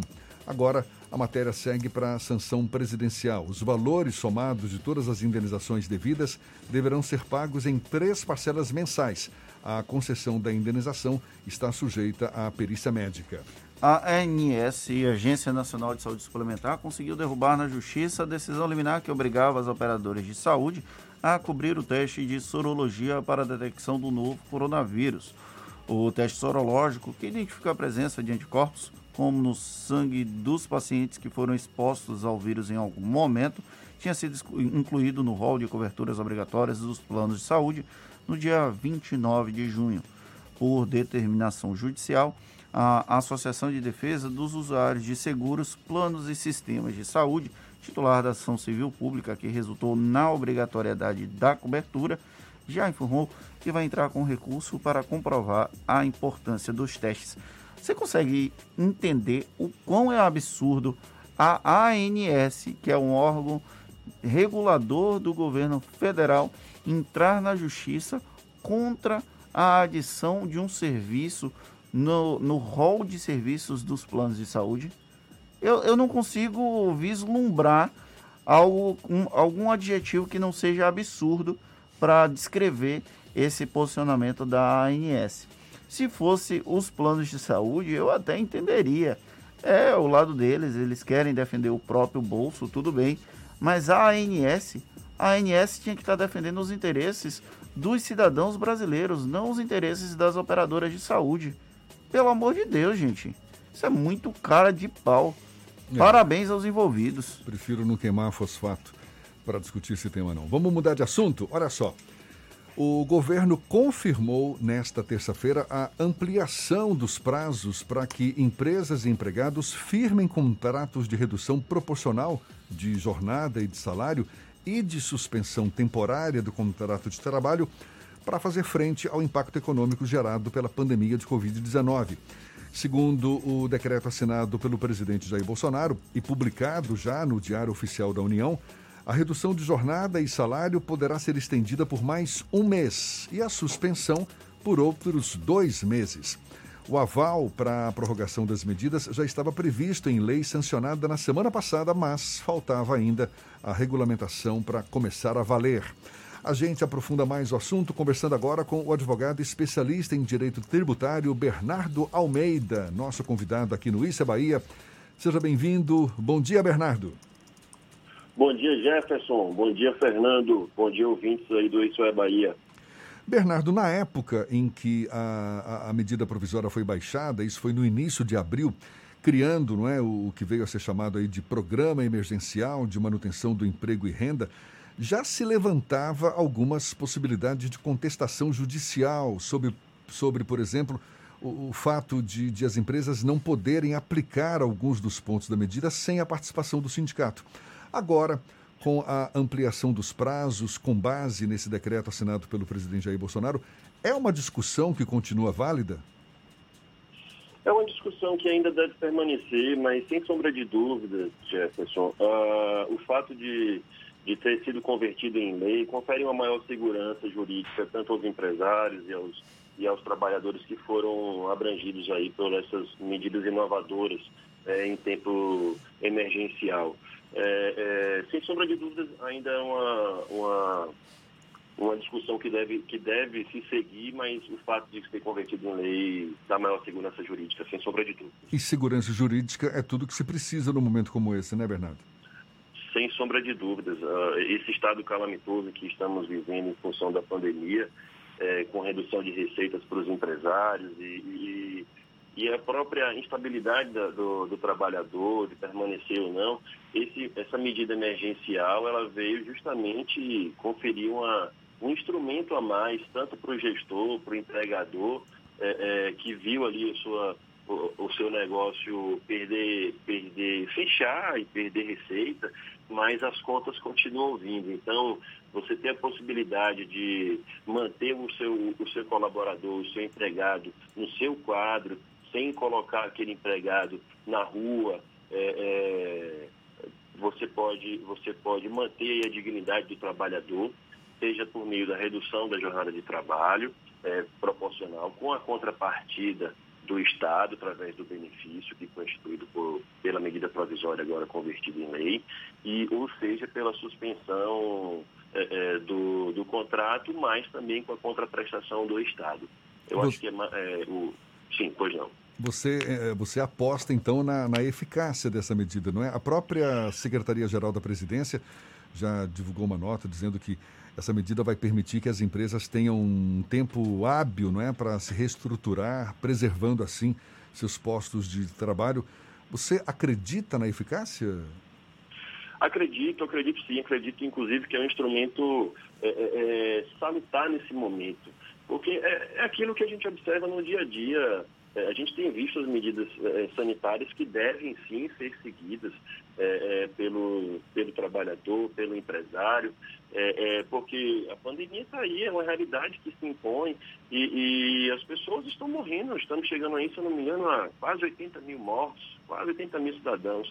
Então, aquela empresa que se viu diante da medida sanitária de restrição, consequentemente, a redução de receita, ter um instrumento como esse, de manutenção do emprego e renda, com a contrapartida do Estado, ela é salutar. Então, penso que a eficácia vai ser garantida, sim, dando a segurança jurídica que, nesse momento, nós precisamos, viu, Jefferson? Bernardo, a MP foi apresentada pelo presidente da República e ela passou pelo processo de tramitação do Congresso Nacional, como manda, antes de virar uma lei. Teve alguma alteração no Congresso Nacional que seja significativa no texto original encaminhado pela União, pelo governo federal? Seja significativa, não, tá, Fernando? A princípio foram mantidos os principais pontos com relação aí ao que já havia sido previsto na medida provisória, que é o que mais importa aí para o trabalhador e para o empresário, que é a possibilidade da suspensão do contrato e a redução proporcional aí da jornada de trabalho e do salário. Os pontos principais foram esses, e esses foram mantidos aí através durante a tramitação da medida provisória para que fosse convertido em lei. Para o trabalhador, quem está na ponta, na verdade, qual o impacto dessa lei, Bernardo, que pode ser sentido mais facilmente por ele? Eu penso, Fernando, que o impacto é no dia a dia, né? Aquele trabalhador que tinha aquela sua jornada de trabalho lá de 8 horas diária, estava ali no batente todos os dias. Quando veio a pandemia, aí, os empreendimentos precisaram fechar. Consequentemente, a jornada de trabalho dele pode ser reduzida. Então, até mesmo para manter a segurança do trabalhador frente aí às consequências da pandemia, reduz a jornada de trabalho. O seu salário, consequentemente, que é reduzido pelo empregador, só que tem a contrapartida do Estado, que é o benefício. Então, na prática, vamos colocar assim, a redução da jornada de trabalho, com a contraprestação do Estado, ele deixa de receber uma parte do que vinha recebendo pelo seu empregador e passa a receber por parte do Estado. No caso de suspensão, da mesma forma. não vai estar ali no dia a dia na labuta, mas vai ter a contraprestação por parte do benefício instituído pela MP, agora convertido em lei. Mas é de se imaginar que, embora a garantia de pagamento aí durante a suspensão do contrato ajude a proteger a renda, não é, dos empregados, mas essa natureza indenizatória, não é, e não salarial, isso pode causar prejuízos para os trabalhadores, não?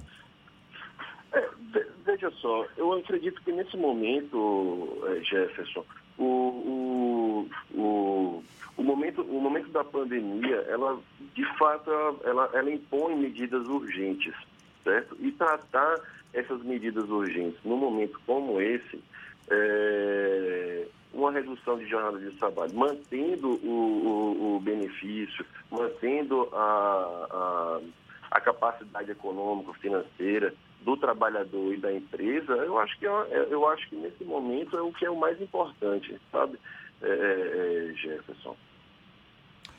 Tá certo. Bom, a gente fica na expectativa de que, como você mesmo disse, possa representar um fôlego, não é? Seja para as empresas, para os próprios trabalhadores que, de certa forma, teriam seus empregos assegurados.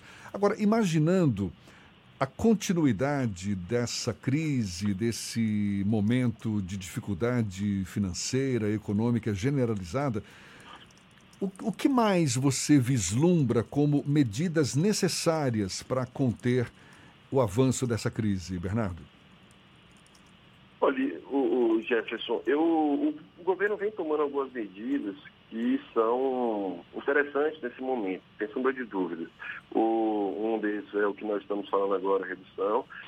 Ampliou agora, como você anunciou antes de me chamar, aí, ampliou esse programa por mais 30 dias para... igualou 120 dias aí para as duas medidas. E ontem também foi lançado, foi por meio de portaria do Ministério da Economia, foi permitida a contratação de trabalhadores que haviam sido demitidos em até 90 dias. Essa medida é um incentivo à recontratação, à recolocação de trabalhadores.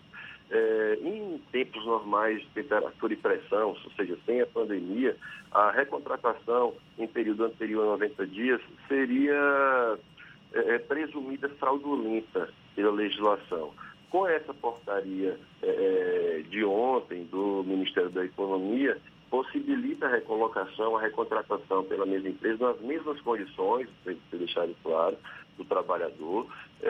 Então, são medidas que vêm colaborar no enfrentamento a esse estado de calamidade pública. Fora isso, eu também vejo como salutar aí medidas de incentivo e acesso ao crédito, tanto às famílias afetadas quanto às empresas.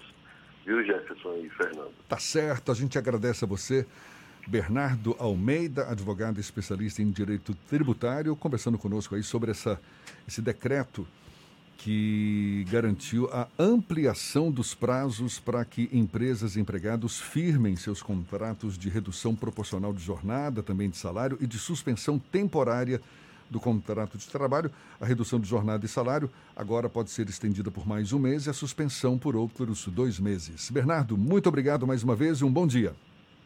Eu que agradeço o espaço, um bom dia para todos.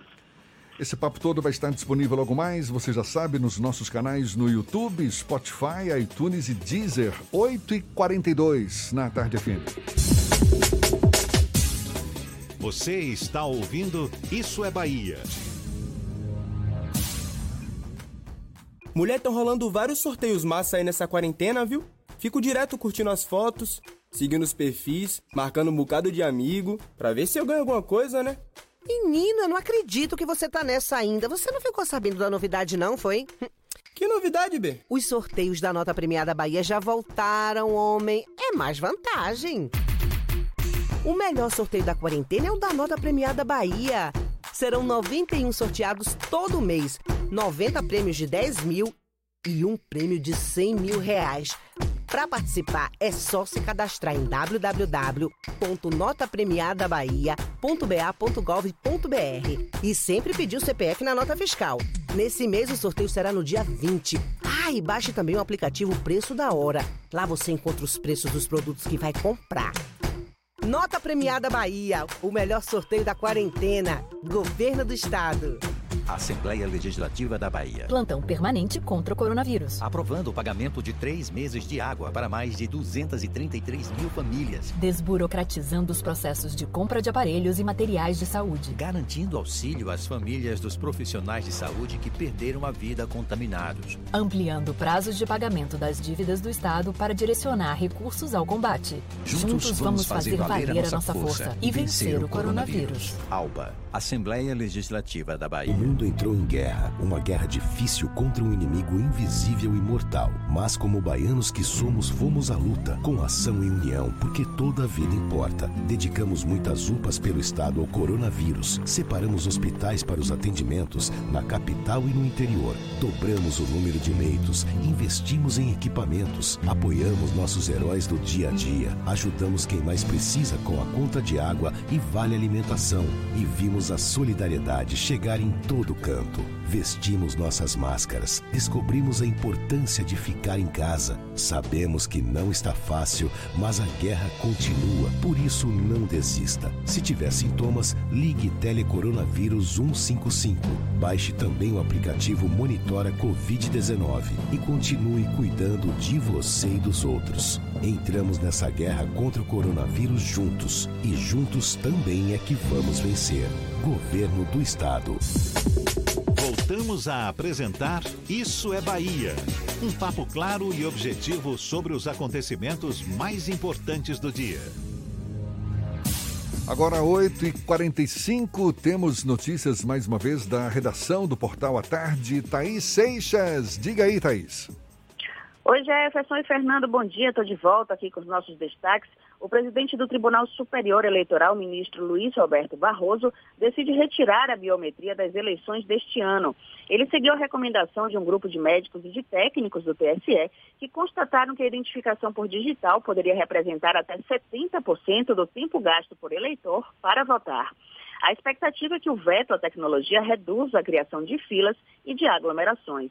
A questão deve ser incluída nas resoluções da eleição 2020 e levada ao plenário do TSE na volta do recesso em agosto.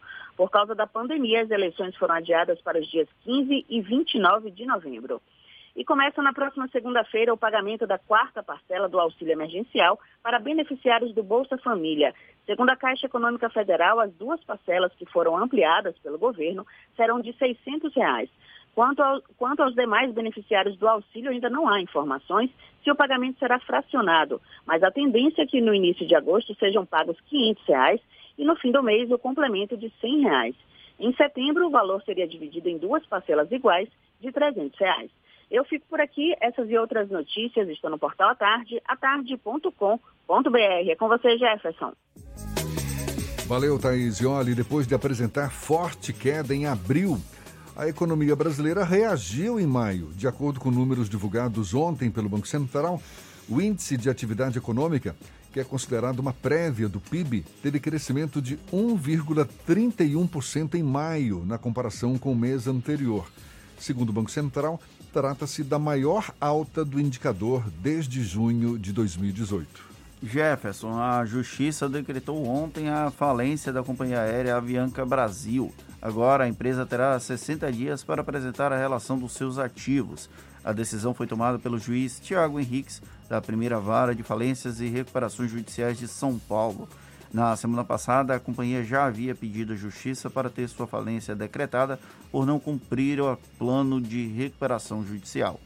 A Avianca Brasil entrou com pedido de recuperação judicial em dezembro de 2018, quando se declarou sem condições de pagar dívidas estimadas à época em 494 milhões de reais. Depois, o valor da dívida foi corrigido para cerca de 2 bilhões e 700 milhões de reais. A Avianca já vinha, né, sofrendo com dificuldade financeira bem antes da pandemia e agora certamente deve ter. Ela perdeu praticamente todos os voos, inclusive deixou inúmeros buracos, algumas linhas regionalizadas acabaram ficando sem voo durante um tempo justamente por conta da falência, desse processo de falência da Avianca do Brasil. E agora a Justiça finalmente decretou a falência. E agora a gente vai para Jequié, Marcos Canguçu, da 93 FM. Tem as notícias da região. Bom dia, Marcos. Bom dia, Jefferson, Fernando, ouvintes do Isso é Bahia. O secretário estadual de saúde, Fábio Vilas Boas, disse que vai apurar a entrega de cloroquina a domicílio que a prefeitura de Itagi tem promovido como justificativa para combater a Covid-19. O secretário informou que a prefeitura não tem autorização para realizar esse tipo de ação, uma vez que a dispensação de cloroquina só deve ser feita com apresentação de receita médica e entregue por um farmacêutico. As declarações do secretário não foram bem recebidas pelo prefeito Olival Andrade, que também é médico e professor do curso de medicina da UESB, que não gostou das declarações e disse que a medida foi iniciada em julho. 10 pessoas que estavam infectadas tomaram o remédio e estão curadas, segundo o gestor. Elas não apresentaram reação aos remédios. A prefeitura não distribui o kit aleatoriamente. Nós instituímos um protocolo, disse Olival Andrade. O município de Jequié registrou mais 3 óbitos, uma mulher de 50 anos, 2 homens de 48 e 56, e levou para 49 os mortos pela Covid-19. O boletim de ontem apresentou também o maior índice de novos casos positivos. 131 novas pessoas foram infectadas, agora totalizando 1.903. Destes, 601 foram diagnosticados por meio de laboratório. 958 pacientes encontram-se recuperados e não apresentam mais os sintomas da doença. Os que estão em quarentena somam 4.064. O superintendente da Fundação José Silveira, Carlos Dumeia, anunciou que a segunda etapa do Centro de Reabilitação da Santa Casa de Jequié, que atende pessoas com deficiência e idosos, será concluída no mês de agosto. Segundo Dumeia, o Centro de Reabilitação passará a ter mais 1.700 metros quadrados de área total construída e contará com 5 novos consultórios, um ginásio de esportes e uma piscina semiolímpica para a realização de atividades de reabilitação. Dos estúdios da Rádio 93 FM para o Isso é Bahia, Marcos Canguçu. Olha, o caso Miguel, o Ministério Público de Pernambuco denunciou hoje a primeira-dama de Tamandaré, Sari Corte Real, por abandono de incapaz com o resultado de morte, combinado com artigos do Código Penal brasileiro que agravam as penas. Com isso, o inquérito sobre a morte do menino Miguel Otávio, que tinha 5 anos, segue para a Justiça.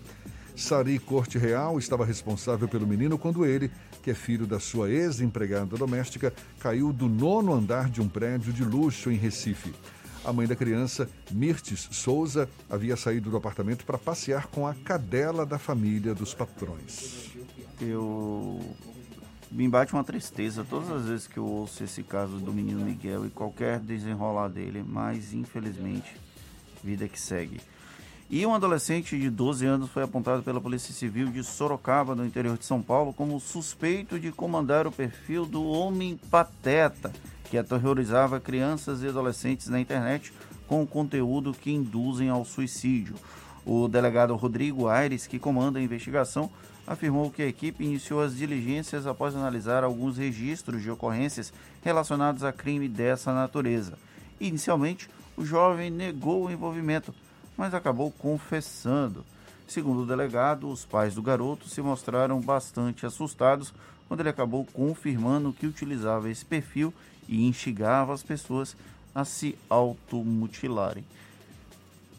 Muito louco. Você tem alguma palavra para falar disso, Jefferson? Você que tem, já criou alguns filhos, que tem experiência, não tem...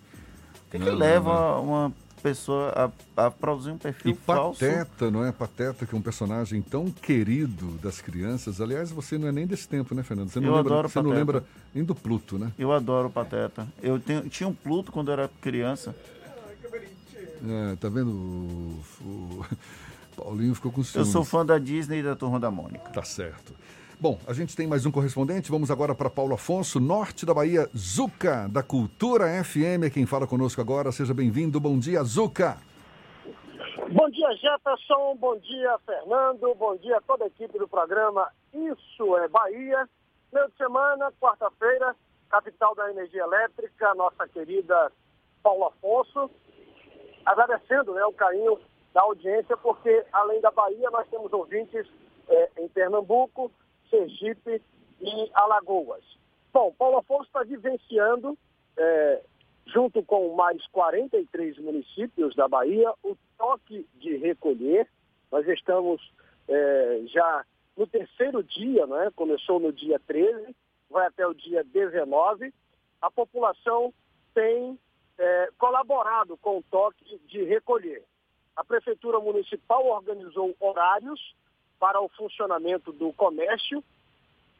São horários diferenciados, porém, proporcionando que o cidadão chegue em casa às 18 horas, que é a hora do toque de recolher, até 5 da manhã. Então, as primeiras duas noites foram tranquilas e com a colaboração da população. Paulo Afonso, que está, repito, incluído entre os 44 municípios, toque de recolher decretado pelo governo do Estado. A capital da energia elétrica, ao longo desta pandemia, já registrou 235 casos da Covid-19. 120 são considerados clinicamente recuperados, 933 são monitorados pela Secretaria Municipal de Saúde e, ao longo desta luta contra o coronavírus, Paulo Afonso já registrou 12 óbitos. São informações atualizadas dos números da Covid-19 aqui na capital da energia elétrica.